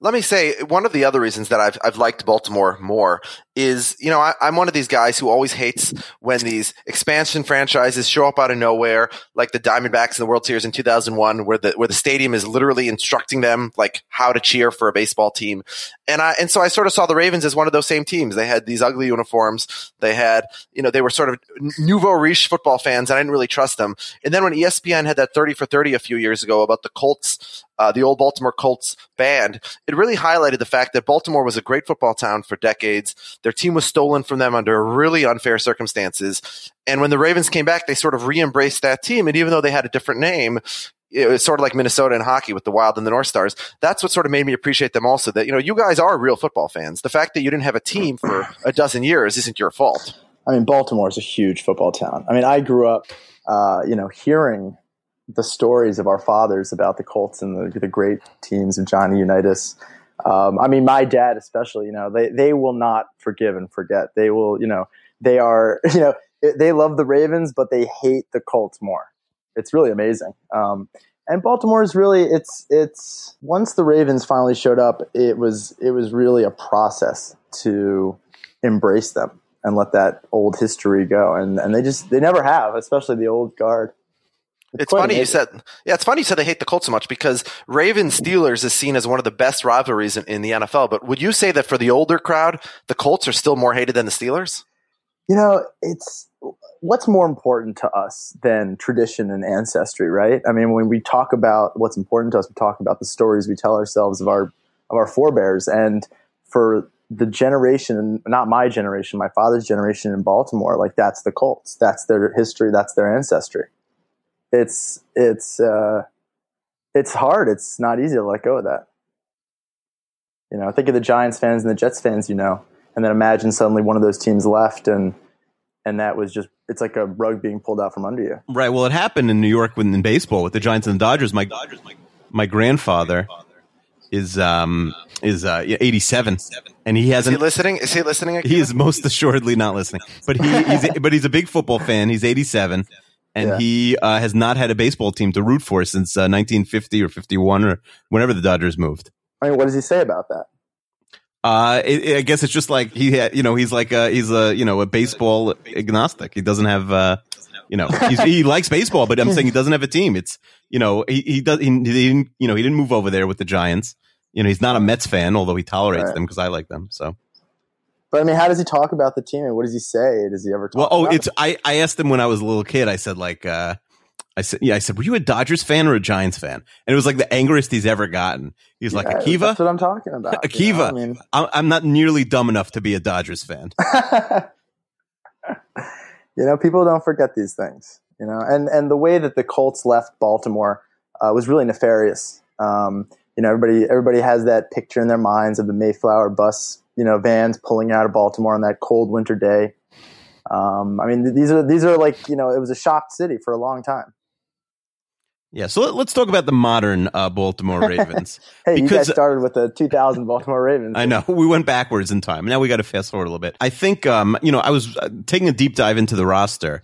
I have to say, uh, you know, and we like to start with the offense. I, mm-hmm. I, I, you know, sell me on this offense. Like, I know you have a couple really good offensive linemen, you know, starting with Marshall Yanda, Eugene Monroe. Yeah. But I, to me, like, you know, we've now gone through almost every team and skill position wise, I unless Breshad Perriman is, you know, Odell Beckham Jr. Jr. I like I yeah. this is this is one of the least impressive, you know, skill position sets I've seen in the whole league. Maybe the least, you know, impressive so far you know, I don't, I don't think I can sell you on um, position players, except that I don't, I'm not one of those people that believes that position players make an offense. I mean, especially in football, football is a team sport, and when you have guys on the field that can that can play well together, I mean, okay, when you talk about offenses, right? What's the most important part of the offense? What makes an offense? It's Left the offensive guard. line. Oh, okay. Oh, not the quarterback? uh, well, look, even Brady, if he's playing behind a porous line, is going to get hit. I mean, I, I, think that's. I thought that was common wisdom. Um, I guess. I mean, I, I, they go hand in hand. Like if you have the worst offensive line, why it doesn't matter who your quarterback is. Why does a running back? He has like a record year. What does he do? The first thing he does, he buys like a Rolex for every guy on the offensive line.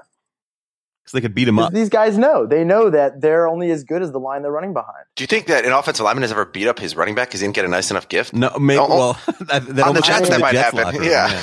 If he if he goes to the Pro Bowl, I mean, I you know, I I'd be like, bro, where's my Rolex? Yeah. So what do you think? So speaking of like running backs and offensive line, so I, I mean Justin Forsett is thirty. This is like a league that really recycles running backs very quickly. Yeah. And you know Forsett is he doesn't have a ton of miles on him for a guy who's that age because he hasn't been the starter until basically right now. But uh, is you know is this is is what he did last year repeatable? Like, do you see him as like the bell cow for the Ravens? Again, I think it's a scheme thing. You know, Forsett thrives in the scheme, especially in the Right, but I couldn't scheme. do it. You know, so like at a certain point, like No, these running backs, like did- their legs are shot at a No, certain. but they brought in Forsett because they installed Kubiak's scheme, and Forsett was someone who always thrived in Kubiak's scheme. And I know Trestman's there now, but you know he. What I've heard, and I don't know how how true this will be, but what I've heard is that Trestman's really tried not to change that too much. So if you're asking me, like, will Forsett thrive under the same scheme that he's been thriving in? Probably, unless he gets injured. All right, so l- let me actually, uh, you know, dr- drink at the at the well of Justin Forsett here, or I should say, I should, yeah, let me make an offering at the altar of Justin Forsett. And I, I do have a bias here because he was on my fantasy team last year and he was my number one keeper this year. But there's a reason for that. Uh, of all active, who is the leading rusher yards per attempt? Uh, I'll save you time. It's Jamaal Charles at 5.5. but there's only one other running back in the NFL who's averaged five yards a carry since 2009, and it's not Adrian Peterson. It's not you know LeSean McCoy or whoever else. Trent Richardson. It's yeah, Okay. it's not Trent, it's not Trent Richardson. In fact, I can tell you because you mentioned him, who is dead last among the 51 running backs with uh, at least 500 attempts since 2009. It's Trent Richardson at 3.3, and no one else is bad, even at 3.7. So he's really bad. But it's Justin Forsett, and my point is Justin Forsett never got a chance to be the bell cow until last year at 29. But everywhere he went in limited time, he was really, really good. And he, um, you know, Jacksonville, for example, had him the year before, let him go to Baltimore. They obviously screwed up. The, the Ravens didn't even realize what they had. They turned to Bernard Pierce when, uh, you know, Yeah. in Ray Rice's absence last I year agree. first. But he was really good. And now he's, Trestman has come. And Trestman's a guy who Matt Forte caught 100 balls last year. And Forsett's also a good receiver, uh, receiver out of the backfield. So I think that they're really going to use Forsett in a lot of interesting ways. And, and I'm very high on him this season. Look, I, I'm just going to tell you what I what I said. You know, I really I'm a big believer in the running backs as good as the offensive line creating holes for him. I mean, sure, a guy like Jamaal Charles is a special guy, so he can probably do more than someone else with the same offensive line. But I think that if you have a scheme in place, if that scheme is working, you know, whoever the guy back there is is going to do well. Uh, I mean, that's that's how I feel. I mean, Forsett is a fine runner, you know, but I think that their strength is really in the offensive line. What what have you seen from Perriman so far, the rookie wide receiver? Well, from what I from what I know, and just from reading uh, I, he's been injured. He really hasn't played much. I know there was issues, there was concerns over him uh, dropping a lot of passes, and really it was important for him to get a lot of reps in the preseason because, as we know, you know these guys uh, really do well once they've had a full pre, you know, full off season. He didn't have that. He's not really had a preseason. I don't think he's going to play much of a role in the offense if unless he comes back, and then obviously won't start having a big role until he's got a lot of reps. And who, so who else is behind Smith that you? Is there anybody you well, like? You know, I think I think there's a guy Campanaro. Um, do you guys know Campanaro? He's he's sort of a Julian Edelman type. I think like a Mhm. small slot. So you're saying he's white. Like you're saying he's white. Okay. I'm saying he's a white receiver. Um, and well, it's, he's he's got great hands. He's made some fine catches. I think this is a guy. He's not going to blow you away, but I think he's going to be. He, he's going to turn out to be the, the safety valve for Flacco. I mean, especially with Owen Daniels gone, Pitta is not going to be there. Their new tight end Maxx Williams is going to also. He's a, he's a rookie. He's going to need more reps. I think you're going to see this guy Campanaro actually doing really well on the offense. Mm-hmm. Let's do the roster. again. Okay, so here's what we're gonna do, Potash. Pick. You're gonna pick. He, a- he's listened to every episode. oh, I know you've listened to every episode. Seventy-seven. Okay, seventy-seven. Tell me what you know about Kendrick Lewis. So Kendrick Lewis is the new safety. Uh, came over from Houston, I believe. Mm-hmm. I could be wrong about that. And he's a safety. I think he's had moderate success. They're, you know, I think they're just bringing him in to add some depth to the position. Um, it's really bad as far as I know. He has, he hasn't played a snap with the Ravens. All right, one more. Give me one more number. Uh, Forty-two. All right, forty-two. Uh, oh, Elvis, Elvis Dumervil. Tell me what you know about Elvis All right, Dumervil. Doom. You know, Um, Dumervil led the team in, in sacks last year. He sort of. He It sort is of amazing he's on your team because of a clerical error, right? Yeah, uh, but you know what? That's sort of. Uh, I mean, that's the Ravens, right? They're there. They they grab the player at the right time. You mean they have good For the like, right good deal. secretaries? You're saying? Is Ozzie Newsome the best general manager in the NFL? I don't know if he's the best, but he's one of the best. Teams are they're trying to figure out like what's the best way to build NFL teams, right? That's like the golden question. And people are doing crazy. They do crazy things. They send scouts everywhere. Why are people not just when? When are the is the league going to figure out what the successful teams do? Mhm. Right? They don't, you know, spend big in free agency. They build through the draft. They stockpile draft picks. I mean, this isn't rocket science. Like the Ravens and Patriots have been doing this for years and years, and they've been really good at it. When are people going to figure out that you know that that's the Yeah, way but you to guys? I mean, but ultimately, it, you guys have quarterbacks. Like the Jets could do that all day, mean- but if they don't have a quarterback, they're still going to go six and ten or whatever. I don't know what to tell you about that. Is- I mean, it, Uh, Joe, you don't find Joe Flacco's like on the street. You know, you guys happen to pick him. You know, not at the very top of the draft, but that's Yeah, again, that's Ozzie Newsome. You know, the- knowing what he's doing. but the Ravens went to the playoffs for what the first five years of Flacco's career, Mhm. Or four years. I mean, even Yeah. when he was a rookie, they went to the playoffs. The second year, they went to the playoffs, not because of Flacco. I mean, the Ravens have been able to be to be very good for a long period of time, and it's not just because of Flacco. I mean, sure, they've had some really imp- you know impressive postseason success, and some of that has been because of Flacco. But that, the first two years of Flacco's career, you know, had they had um, a competent, a more competent quarterback, they would have, they could have been in the Super Bowl those first two years of his career. He definitely was the hinder. I, I mean, Yeah, no, I mean, I think I, th- I think you're right, and that was something we talked about in our quarterbacks podcast. Flacco was seen sort of as an Eli Manning or even an early Ben Roethlisberger kind of guy who, or you know, even almost Andy Dalton. He was he was the quarterback for a team that was good enough around him that he won every year. But how much credit does he Yeah. get? And then, of course, when that Super Bowl run a couple of years ago, he had possibly the greatest Yeah. postseason performance of a quarterback ever. And and now last year, I you know, know, last know. year was the greatest season that the Ravens have ever had offensively. They had 400 points for the first time ever, and, and Flacco really took a step up. And, and and now, of course, you had Mark Trestman, who's a bad head coach, but he's he's a great quarterback coach. Yeah. And so Well, let me n- you n- guys now now I think Flacco is legitimately you know a star, Well, let me ask you a a, question. elite in the words of PFT commentator. So, what do you think? So, I don't want to know if you guys think Flacco is elite. What do you think of that question? is he elite? What, what does that question even mean? You know, is well, that's just a troll elite? question. That's just a troll question, though. I at think this point, I think anyway. at cer- I think there's a level of QB that can be expected to be in the playoffs almost every season where things don't go horribly wrong, and to contend for a Super Bowl. Um, and so it goes beyond you know the Brady, Manning, Rodgers tier to the second tier because we you know we've seen Eli win twice, Roethlisberger win twice, and Flacco win once, and nobody would have those in that top you know those guys in the top tier. So to me, it just means like you know can you win the Super Bowl with this guy playing well? Not the Trent Dilfer Brad Johnson level, but you know, where Mark Sanchez taking a team to the AFC Championship game. That's what I guess that's what it means to me. I mean, Yeah, I'm I gonna be in disagree. I'm going to be in my in my wheelchair. You know, at the age of 80, I'm going to still hear people asking if you know Flacco's going to be dead and gone. They're still going to be asking if he's elite. I mean, this is the question. I just don't think there's an answer to. It's kind of a Well, but again, I think I think the initial question initially was dumb because again, there's people who say, "Oh, if you win a Super Bowl, you're elite," and so guys like Eli and Flacco are elite when they clearly weren't. To me, elite means not that you can win a Super Bowl with this guy. You will win a Super Bowl because of this guy. Elite means are you Peyton Manning, Tom Brady, Drew Brees? well. They did And- win because of Flacco. Well, yeah, that's what I'm saying. And Flacco was never elite, and then he was for four games. But not, last year, he really was all season. And I think this year, he's going to take even another step forward. I think, you know, again, it's become sort of a meme on the internet with PFT commentator, and it's a joke. And, you know, it even gets into the background of Republican presidential campaign, uh, campaign debates now. But I I think the joke is going to go away because he actually is elite now, and so it's it's not going to be funny. Like you know, if you said that about Tom Brady in 2001 or 2002 or 2003 when they were winning Super Bowls and he wasn't doing much, it might have been kind of funny. But if you said it now, it'd be dumb because of course he's elite. He's you know one of the greatest quarterbacks in the history of the league, and so I think that look, I, I'm big on on Flacco. I think that two or three years. Ago. Where did from we now- rank Flacco? Flat. We did a quarterback rankings podcast. Where did we rank Flacco? You know, I actually don't think Flacco is elite.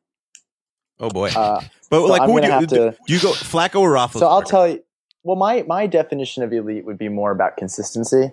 Uh, Flacco has not been consistent through his career. He's not someone that I would say like, well, because we have Flacco, we'll be in the playoffs every year. Whereas you could say that about Tom Brady. Uh, you probably could say that about Aaron Rodgers. I'm not sure if he's missed the playoffs once or twice. Probably just probably because of his team. Yeah, but I'm saying, but Um, you couldn't say that about Flacco in the past. But I'm saying, I think going forward, you can. Or you still don't think so? I mean, uh, well, we'll see, right? Last- last year- I'm talking last about year- performance. Yeah, last year Um, the offense was better than the defense for, or at least you know as good as the offense again for the first time ever in Baltimore. So I'm of the okay. So let's take. I, I you know I've been really itching to talk about that last interception that Flacco threw in the playoffs. Now Flacco had a, a fantastic game against the Patriots. I don't know if you guys remember that game, and he threw that interception at the very end. Now imagine. So what, what was? Do you remember the, the setup for this interception? Third down. It was third down, or I, it was either it might have been even second down. Anyway, plenty of time left on the clock. They must. They were definitely in the Patriots' territory, and they're moving the ball quite well. So what does he do? He chucks up a, a ball way into the end zone and gets picked off. Now, th- as far as I'm concerned, that that should have been a reason to fire your offensive coordinator. Imagine in a basketball game, okay? You're down by one, and you bring the ball down. You have 30 seconds left in the clock. The other team's got the best player in the league. So instead of just coming down, working down the clock, trying to get your you know high percentage shot, a layup, uh, some interior shot, you just have someone come down and just throw up a, a half court shot with 20 seconds still on the clock. Can you imagine? Yeah, it's called uh, it's called uh, the Lakers last year with uh, I mean, that's Swaggy P. that's insane. I mean, you know, honestly, Flacco, you could say like he should be fired. That's a boneheaded play. That's insane. Akeem, it's crazy to me how much higher I am on the Ravens than a Ravens fan. Yeah. Well, well, let me ask you a to- question, Potash. Do, do, to you, uh, you know, forgetting about uh, QBs being elite, where would you rank uh, John Harbaugh as an NFL coach? He's definitely gotten a lot better. Um, We got a tough, we got a tough critic here. Wow, no, a lot better. you guys are like the third best I mean, team in the not- NFL every season. Yeah, You want to trade? Do you want to to- trade records, Potash? I'm a Jets well, guy. I think a lot of that. I, I would murder my entire family for John Harbaugh as my coach. I, I, look, I, I really, if you want to, if you want to hear me praise someone, I'm going to praise Ozzie Newsome. I think that's, I think that's really the source of. Wait, but of I asked their you if he's the best GM in football, and you're like, yeah, he's okay. Well, no, doesn't- he's up he doesn't there like ranking best things. one or two. I mean, he's he's definitely one of the better ones in the league. Um, Harbaugh's very good. I mean, he doesn't, he still doesn't know how to use the challenge. He challenges like an idiot. He challenges when he shouldn't and doesn't when he should. But he certainly can lead men. That's, I guess, and I, I guess that's the most important thing. What do you think of that like far as weird thing with the? pre- Did you see the preseason clip where he was like mean to the reporter and stuff? no, I didn't see that. It just happened. Yeah. So I, like he has, he definitely has his brother's kind of jerk tendencies. He's definitely the nicer of the Harbaughs, right? I mean, Yeah. Yeah. Jim's a Everybody's nut. nicer Although, than Jim uh, Harbaugh. Yeah, he did. Ha- he did have some uh, silly comment the other day where he sort of endorsed uh, Donald Trump's uh, yeah, I heard anti-Mexican rant. Yeah, that was Really? a little But- peculiar. But yeah, but also to yeah, he, he was talking about leadership, and then out of nowhere he said, "We got to build a damn wall," like Donald Trump said. We don't have leaders in Washington. He- so I was like, Whew, the, uh, "John, come Harbaugh's on a good. He's a leader. Uh, Yeah. He's he's also very well temperamented. You know, he at least from what I've seen, the Donald the Donald Trump rant. But he, you know, even I think with all the the Deflategate nonsense, he was always deflecting it. He didn't want to get involved. You know, even when there was that whole you know Mike Tomlin who jumped on the field, he was never gonna like go after Tomlin. I, he's a classy guy as far as I can tell. So it's nice having a coach who's not always putting his foot in his mouth. Um, although to be honest with you, I would have loved to have Rex Ryan. Wait, so you would fire Harbaugh if you could get Ryan today? Um, no, but I would was- have loved. crazy. I would have loved to have Rex Ryan stayed when when we got rid of him. yeah, but I think think, he- I think I Rex Ryan's history has been kind to that decision that, of the Ravens getting Harbaugh. Yeah, I think they're both very good. I think Rex Ryan's an excellent coach. I actually think Bills are going to be very very interesting to watch this year. I mean, they really like talk about Ravens teams that don't have a quarterback. They have like they have no QB. Well, there we go. This will this will totally blow up your your belief that all you need is a quarterback. no, uh, no. I, Look, I watched this I'm a for, Ravens for fan, man. We I watched this for years without a years, quarterback. Potash, with the with the Jets. They didn't have a quarterback. I mean, they got something out of Sanchez his second year, but you I know, mean, don't By the way- forget, in my formative years, the Ravens never had a quarterback. Okay, they never did. We went through I mean, I could list you these no-name guys. Like you would, it, do you remember Randall Cunningham was our quarterback, and I do. he actually was good. But You, you know what I remember randomly? Um, you know, we always talk about how you can never ha- have a great quarterback on a bad team. For some reason, I vividly remember that the first year the Ravens were in Baltimore, Vinny Testaverde was the best quarterback in the league statistically. And, you know, he had been terrible in Tampa, and then he had a couple decent years on the Jets, but he had the best years of Decent his years career. on the Jets. No, but, but his best year of his career by far was for the Ravens, and they went 4 and 12, which never happened. No, 98 I mean, Jets. Look up like- his look up Testaverde's 98 Jets numbers, Chester. He had like 33 touchdowns. All right, I'm going. He, 28 to 7. guy. He had 28 touchdowns, 7 picks his You- Jet season. you guys got to remember those. You know, up until we drafted Flacco, they didn't have a quarterback. Yeah. Do you? You don't remember all those years? Of course we do. I, I, I mean, you guys won. You guys won the Super Bowl with Trent Dilfer. and what did they do with Trent Dilfer the, the minute the Super Bowl ended? They got rid of him. They cut him. Who does that? All right. So I, I, got, I got the numbers here. Look, Vinny went 12 and 1 for the Jets that year. And again, 12 and 1 is a lot better than 4 and 12. But um, that year in 96, and this was a different era for the NFL, he had over 4,000 yards when nobody did that. He had 33 touchdowns when He nobody didn't go did 12 that. and 1, by the way. That's inaccurate. It says that he started 13 games and went 12 and Yeah, I believe that's inaccurate. I believe he lost Wow. at Over least two games. seasons? Why you're calling out Pro Football Reference? Well, 98 Um, Jets. That's like my that would be my specialty on like uh, Sports Jeopardy. All right, boys. it's funny you say that because I was going to be on uh, Stump the Schwab once, and for my specialty, I picked the 1998 Vikings. Really? Yeah.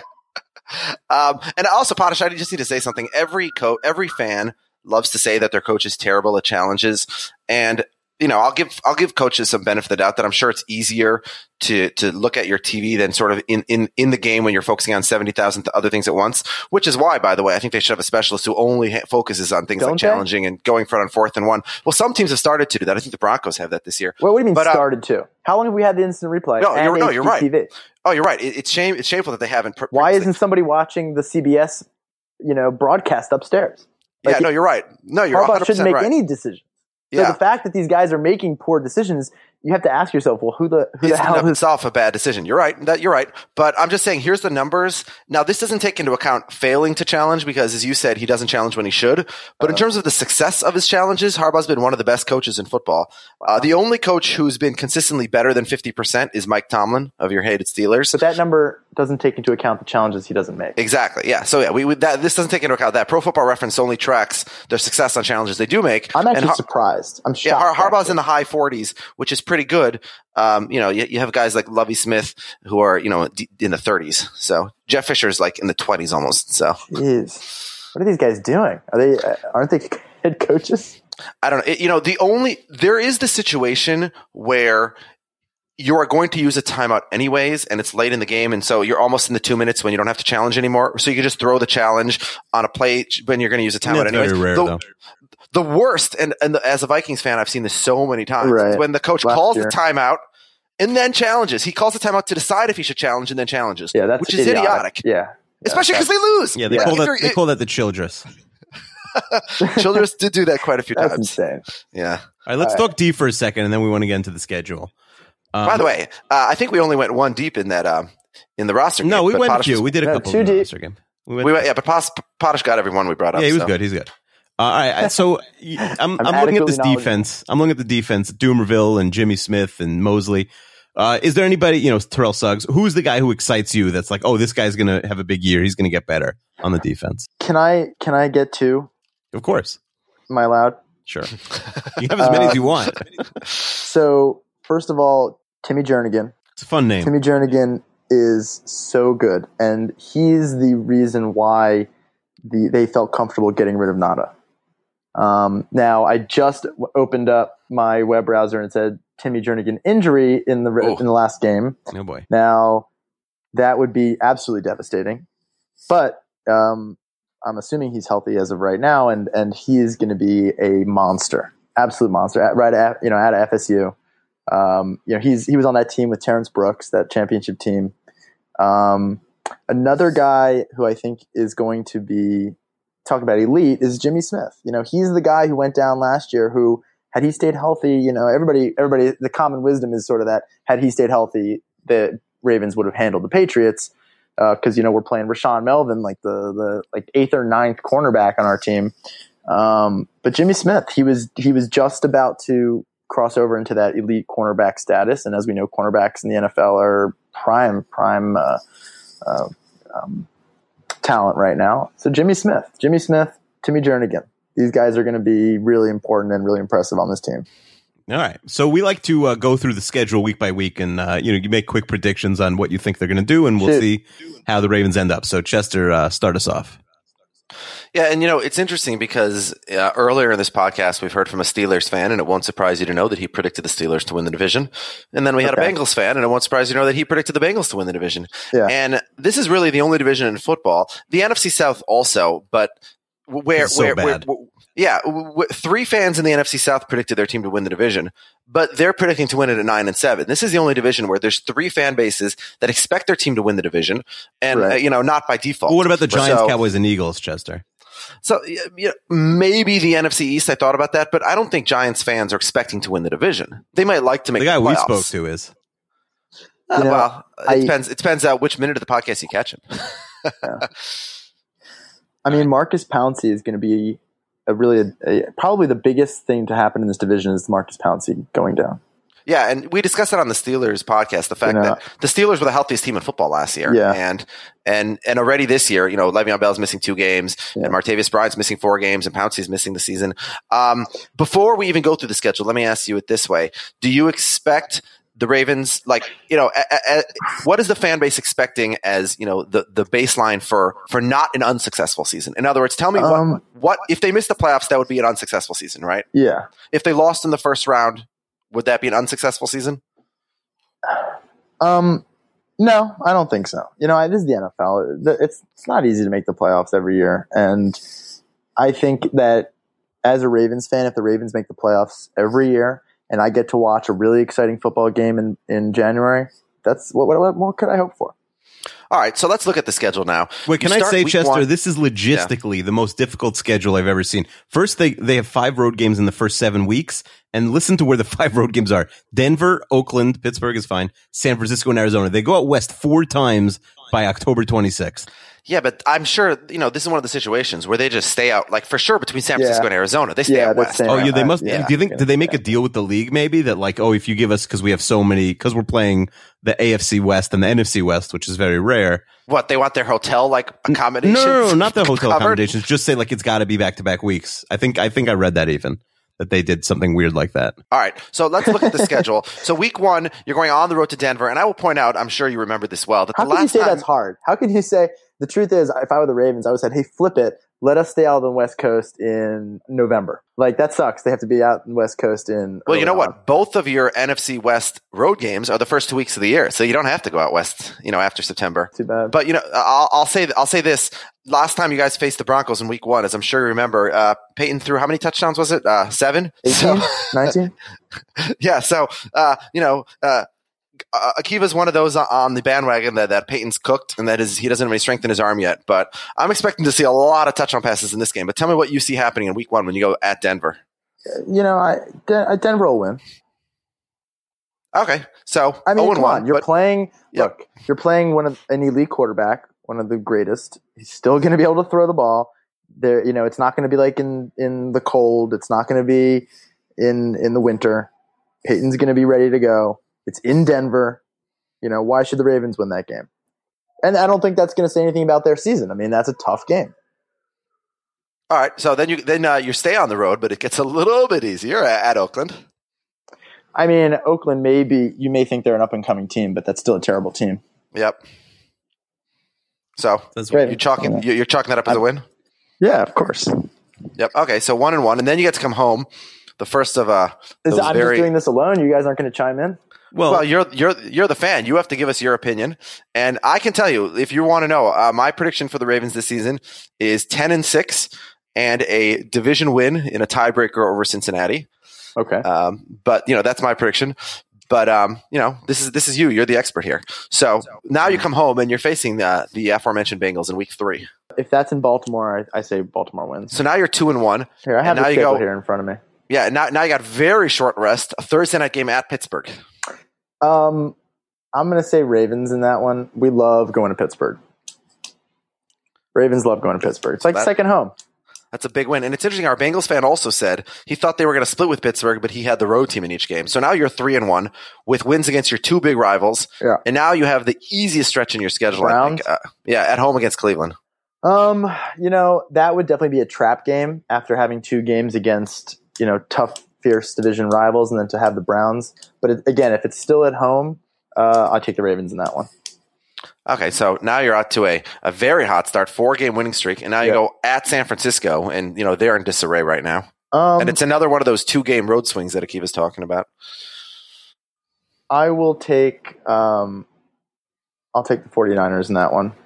Oh, Um, again, Wow. I think that's going to be. I think they're going to be pretty exhausted after those three AFC North Division games. It's going to be tough, you know, across the country. It's a home game in San Francisco. It's going to be a tough game.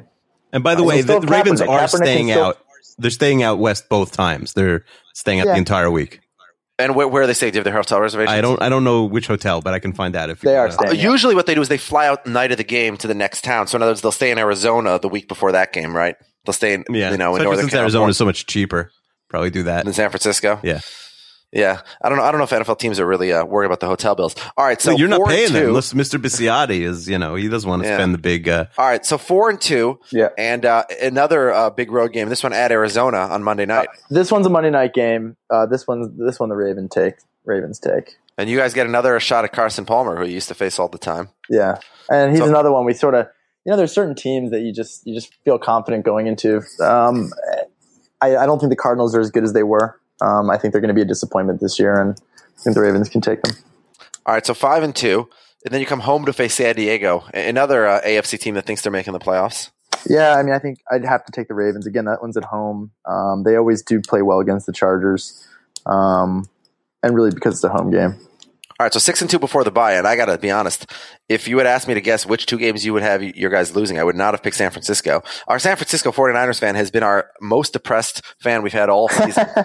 but uh, I mean, how can you blame them? That team Yeah. had that team. You know, after that, those two back-to-back AFC North and then the, the, the Super Bowl appearance. I mean, they were the most promising team, right? They picked uh, who was that running back that they picked? The one who had just torn his ACL. Marcus Lattimore. Uh, do you remember?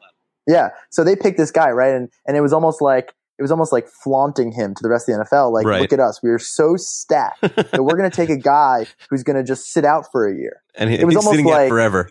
But yeah. right? I mean, do you know what I'm talking about? Yeah, yeah, yeah. No, yeah. listen, they they didn't even their team was so deep that their rookies weren't even like able to make the roster. Yeah, it was. I mean, so what did they do? How did they? And Jim Harbaugh. I mean, like him or hate him. I mean, the guy was a talented coach, and they they just alienated him. Yeah. Uh, I don't get it. It's a bad situation. Don't get it. Don't do the same to your heart. All right, so you guys are six and two, and the schedule is really soft the next four weeks. You guys host Jacksonville. Um, you know, Jacksonville's a win. Uh, St. Louis is a win. And then you guys go to I Cleveland one- on Monday night. I think Cleveland is going to be tough because that one's in Cleveland, and you know, I just that's whenever we play Cleveland. Who's their we QB in that usually- game? Monday, November thirtieth. Oof. Uh, they trade for we we, have a trade on the wow. prediction. yeah. Philip. Rivers. They pick up Philip. Rivers. No, they're not Whoa. trading for Philip Rivers. Wait, hold on a second. If you guys face Philip River in consecutive games, because you play San Diego, you beat him. He's so like San Diego's so pissed. Dude. They're like, all right, you're going to Jacksonville. San no, it's Diego. Cleveland's trading okay. for him. Yeah, Oh, yeah, sorry, sorry, up Philip Rivers. They they the Chargers are planning on moving. This is to after Los the Angeles. trade deadline, so this is a very Rivers- controversial trade. It's a huge controversial trade. I mean, they signed Philip Rivers. He doesn't want to move to, to Los Angeles. They know that they're going to get a ton. They're going to get Johnny Manziel in that trade. They're going to get Alex Mack in that trade. They're going to get the rights to Josh Gordon in that trade. It's going to be a massive trade. You could And then you Philip ha- you Rivers have the rights to Josh Gordon for free, I think. They go up against the Browns in Cleveland with Philip Rivers at the helm, and they beat the Ravens. Oh boy, I think that's uh, fan fiction. But all right, crazy. so you guys are eight and three, I think, at that point, and you guys go to Miami the next week. The old Baltimore. You guys always play Miami in tight games. Yeah. Um, so we'll take that one. That's nine and three, and then you guys have a, a wacky three game home stretch in December. This is a Yeah, weird that's schedule. Well, that's, That's when you want to have a home. Yeah, stretch. yeah, no, I know. It's just a, it's a really unusual schedule. So you guys host Seattle on Sunday Night Football. That game would not be flexed out. Not going to get flexed out. That game's staying. Not going to get flexed. so that one the Seahawks will t- probably take. I mean, they're just still going to be the best, one of the best teams next year. Mhm. And then Kansas City at home. Um, we take Kansas City and then we lose to Steelers and Bengals. So you lose to the Steelers on Sunday Night Football. So when you lose to the Bengals to end the season and fall to ten and six, Yep. does that knock you out of the playoffs?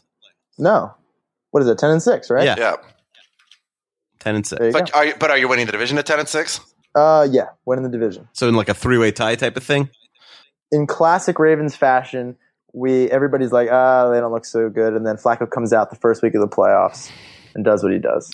So yeah, so you have them at 10 and 6 winning the division. You have them splitting with Cincy and, and Pittsburgh. So Yeah. are those teams also making the playoffs? How many how many teams do you think are making the playoffs in the AFC North this year? I don't think Cincinnati is going to make the playoffs. So they beat you in week 17, but it's all for naught. All right. So so there you have it. Cincinnati's defense is so that was always their strength. You know, at least in the last couple of years, that defense was was nasty. Um, I don't see that happening again. Yeah, you know, Akiva, I got to say, Michael Potash has been one of our most refreshing guests because we've heard so many homers. You know, we had the guy for the Tennessee Titans telling us they're going to go nine and seven. The guy from the from Washington, the guy from the Browns, they're going nine and seven. These teams couldn't go nine and seven if you know if they traded for Peyton Manning and Philip Rivers. And you have a team, you have a team that goes ten and six or better every year, and you see them at ten and six, and not because you're pessimistic, but just because you know realistically. Predicting any team to win more than 10 games is very difficult before the Yeah. season. And um, you know, I do appreciate that. And as I said, you know, although I once hated the Ravens, they're actually, you know, the team that I root for now the most of those three teams in the AFC North. So, you know, Michael, thanks for joining us today. Yeah, Good luck sure. to your Ravens this year. Um, it's, you know, those AFC North games are always, you know, entertaining, especially those Steelers Ravens games, which always end up 17 14, it seems like. Three Um, yeah, so uh, 3 0 is only uh, Jets games in the 90s. Akiva, is that correct? Uh, yes, the, the only uh, Jets Jets Redskins, nineteen ninety three. Were were you there? It was, did it, was, um, it was on Shabbos in Washington, so no. Uh, Aki- Ah. what did Akiva have the Ravens going? Uh, I didn't I didn't pick game by game, but I, I have them also at about ten and six. I think you know they. Ak- Aki- Akiva has the game by game, but he hasn't revealed it yet. No spoilers. It'll come in the final episode. What do you I season don't What do you guys think? I'm sorry to. I just have one more question. What do you Yeah. guys think about about you know how does the regular season predict the playoffs? I mean, it Well, I think seems it to really- not. it- I feel like it used to, and now it really doesn't at all. Yeah, Right? it- you know, remember, and you know, we're we're some of our guests in the last few weeks have been too young to remember this, but the NFC won 14 Super Bowls in a row, and it was such a foregone conclusion that you know when when the when the when the Broncos beat the Packers. Uh, after the 1997 season, that was such an enormous upset. I think the Packers, you know, were only favored by seven or eight points, but the teams were even. But just people couldn't fathom the idea of an AFC team winning the Super Bowl because the NFC was better, and the NFC always won the Super Bowl. Likewise, a wild card team had never won the Super Bowl. The Raiders in like 81 or 82 had been the only team to even make it that far. But all that's been thrown up in the air now. I think that that NFL coaches are so much better, and and you know, conditioning and all those things are sort of has become such an equilibrium that the teams are closer to each other, and so it's become more of a crapshoot. So you see wild card teams go further than we've never than we've ever seen before. You know, the Giants did it twice, the Ravens did it, and um, and you know, each year it's impossible to predict. You know, one conference over another. So yeah, I, th- I think there's not a lot of correlation. I think the most important thing is, you know, to come back to the quarterback thing. Do you have a quarterback who either is consistently elite or has the ability again to turn it on, like Joe Flacco did in those four games in uh, 2013? So should we just start the playoffs in September? well, that's what college football sort of does, right? Where every game counts. Why don't we just start 32 teams? Well, because you know, look, and then now we're going to bring it back to where we started this podcast. Akiva was making the silly argument. Well, if your team lost forty-one nothing, and the team you lost to lost thirty-four-seven, I believe it's so your first team of all, I think, I think it's called transitive and not silly. But Yeah, no, but but but, but in, sports it is silly. You know, there's they do every single year in about week nine in the NFL that you they do that circle and they'll post it on Deadspin and other places where they show the transitive property that shows that every single team has beaten every single that's like team in the why, that's like wh- how YU can beat Duke. Yeah, exactly. But but that's what you like that it doesn't work like that. And so I think, you know, nobody is necessarily arguing that the best team wins the Super Bowl every year. But that's not the point. You know, American sports are not about, you know, in England, for example, with soccer, not just England, but throughout European soccer, they have they don't even have playoffs. They have a, an entire regular season and you win the league for being the best team over the course of several months. And that's fair. It's not going to be reliant on who gets lucky in one or two games in the quote unquote postseason. And then separate from that, they have cups and they have tournaments. Um, But yeah, in American sports, we say, no, no, we don't care about the regular season. We care about who wins in the playoffs.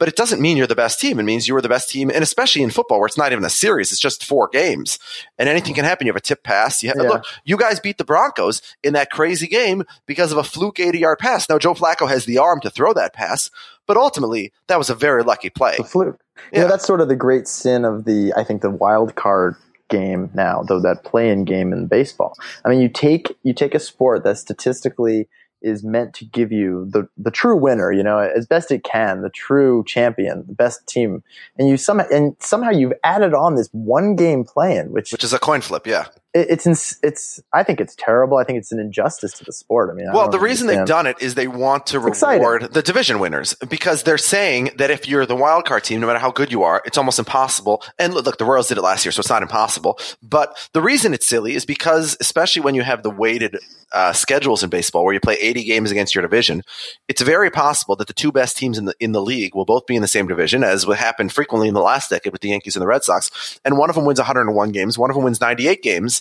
and, and the team that yeah, and the 98 te- the 98 win team has to have a coin flip game where at best they're 60-40 favorite. And then the team that won 87 games like the Twins in the American League Central, they get a whole series. Yeah, so I agree with you. It's to, the the idea I think is first of all to make it exciting. More teams are in the quote unquote playoff race because there's a second wild It's card. not even a playoffs, you know. yeah, no, I agree. It shouldn't be called the playoffs. You make the playoffs if you win that game. That that should be game 163. It You're really right. it's so it's so unfortunate for that team, like you said, that you Like the have, A's last year when you're really good all year and you just miss the division. Yeah. you know, and well, it's like they have a team that could win like ninety games, and then they'll play like this other team that won like seventy, and then they're just literally like a coin flip to get in. Yeah. Well, a seven, yeah, 70 win team isn't going to, you know, make that Well, coin flip whatever, game. But no, but yeah, but a team can make it with 84, 85 wins easily. And yeah, they can definitely face, look, uh, as a Twins fan, that's what I have going for me right now because the Twins have been awful for so, for huge chunks of the season.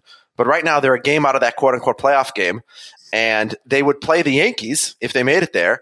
And no team has dominated the Twins like the Yankees. But if we could knock them out of the playoffs because of one bullshit game in October, oh, that would be fantastic. Right. It's, Amer- America know. would rejoice. So, um, yeah, but I agree with you. It's uh, it's silly, but you know, again, these sports aren't trying to find the best team; they're trying to get fans' attention. So, that's unfortunate. Well, depends depends what your interest is. Uh, the league's interest is not in finding the best team; the league's interest is maximizing profits. So, Yeah, that's true. all right. So, thanks again for joining us. As as we said, we've uh, we've looked at all three of the powerhouses in the NFC North today, and AFC North. In the AFC There North are no, today. there, are, there is only one powerhouse in the NFC North. That's true. Um, and we have uh, three different opinions about which team is going to win that division, but three teams who expect their teams to do well this year. Michael, thanks for joining us. Yeah, of course, man. This has been 32 fans in 32 days.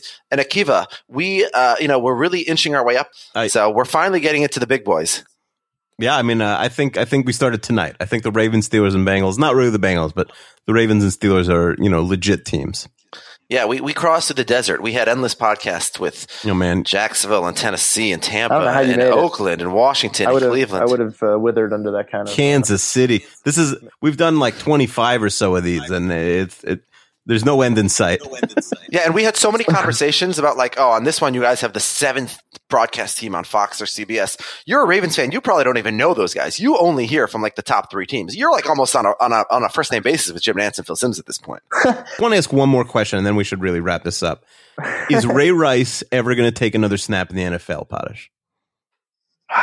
You know, I You're not even like nobody. Well, it seems it- like nobody's sniffing around him even. he's radioactive. You know, He's not good Uh, enough for it to matter. That's and it has bottom line. nothing. It really has nothing to do. I mean, it's sort of an unfortunate situation in a way. I mean, I think, uh, you know, that's a that's a whole different podcast. You know, I mean, the Brown. There's there's a little bit of a rumor right now going around with the Browns yeah, uh, that if you know Duke Johnson is injured, maybe they would think about him. uh, he's radioactive. You know, it, you have to be. You know, the only the only team I think would would pick him up would be like the Patriots, the guys who like to screw with the rest of the league. But can we be honest? It has to do with the fact that he averaged three and a half yards a carry his last season. It's got nothing Yeah. to do with the wife beating because, you know, uh, guys have done much worse. Greg Hardy did much worse and he got a contract with the Cowboys. Peterson did, in my opinion, much worse. You know, and Ray It Lewis. has nothing to do. It has nothing to do with that. I mean, Ray Rice is the face of domestic abuse in Yeah. the NFL. in the whole it, country, really. right? Yeah, I mean, he's he's radioactive. and it's all because of that video. Because before that video, what he had done was just as heinous and nobody cared. Yeah, The NFL had a two game suspension and nobody was even complaining He- about it. It's un- it's unfortunate. Look, I- I'm not going to defend him, but it is certainly unfortunate for him that his name became he became the face of it. You know, he became Mister Domestic Abuse, All right, Akiva. So the headline for today's episode will be Michael Potash defends Ray Rice. He's the real victim. and and is pro domestic abuse. Michael, you're going to be getting a lot of tweets from men's rights activists, uh, which is not necessarily the crowd you want on your side. Great but- job on the podcast. No, I, I don't think I don't think anybody can pick him up. Yeah. Um, well, you know what? It's funny because Michael Vick uh, signed with Pittsburgh a couple weeks ago. Did you see that and pass he all these people are protesting him. They're like, our starting quarterback has raped women from coast to coast. But our Allegedly, quarterback oh man, better we got to put in a. li- We're we're big time now. We can't. I, my, Allegedly on my Ray Rice joke a few minutes ago. Also, Yeah, but Did no, you- but Ray Lewis joke. Roethlis- Sorry, Ray Lewis. Did Yeah, you Ben guys see? Roethlisberger allegedly from Georgia to California. Yeah. You know, this has been a long podcast. We've had a great inside look at uh, those three serious contenders in the AFC North. and we hope you have a great long Labor Day weekend. Next week, we'll be back with the five best teams in the NFL.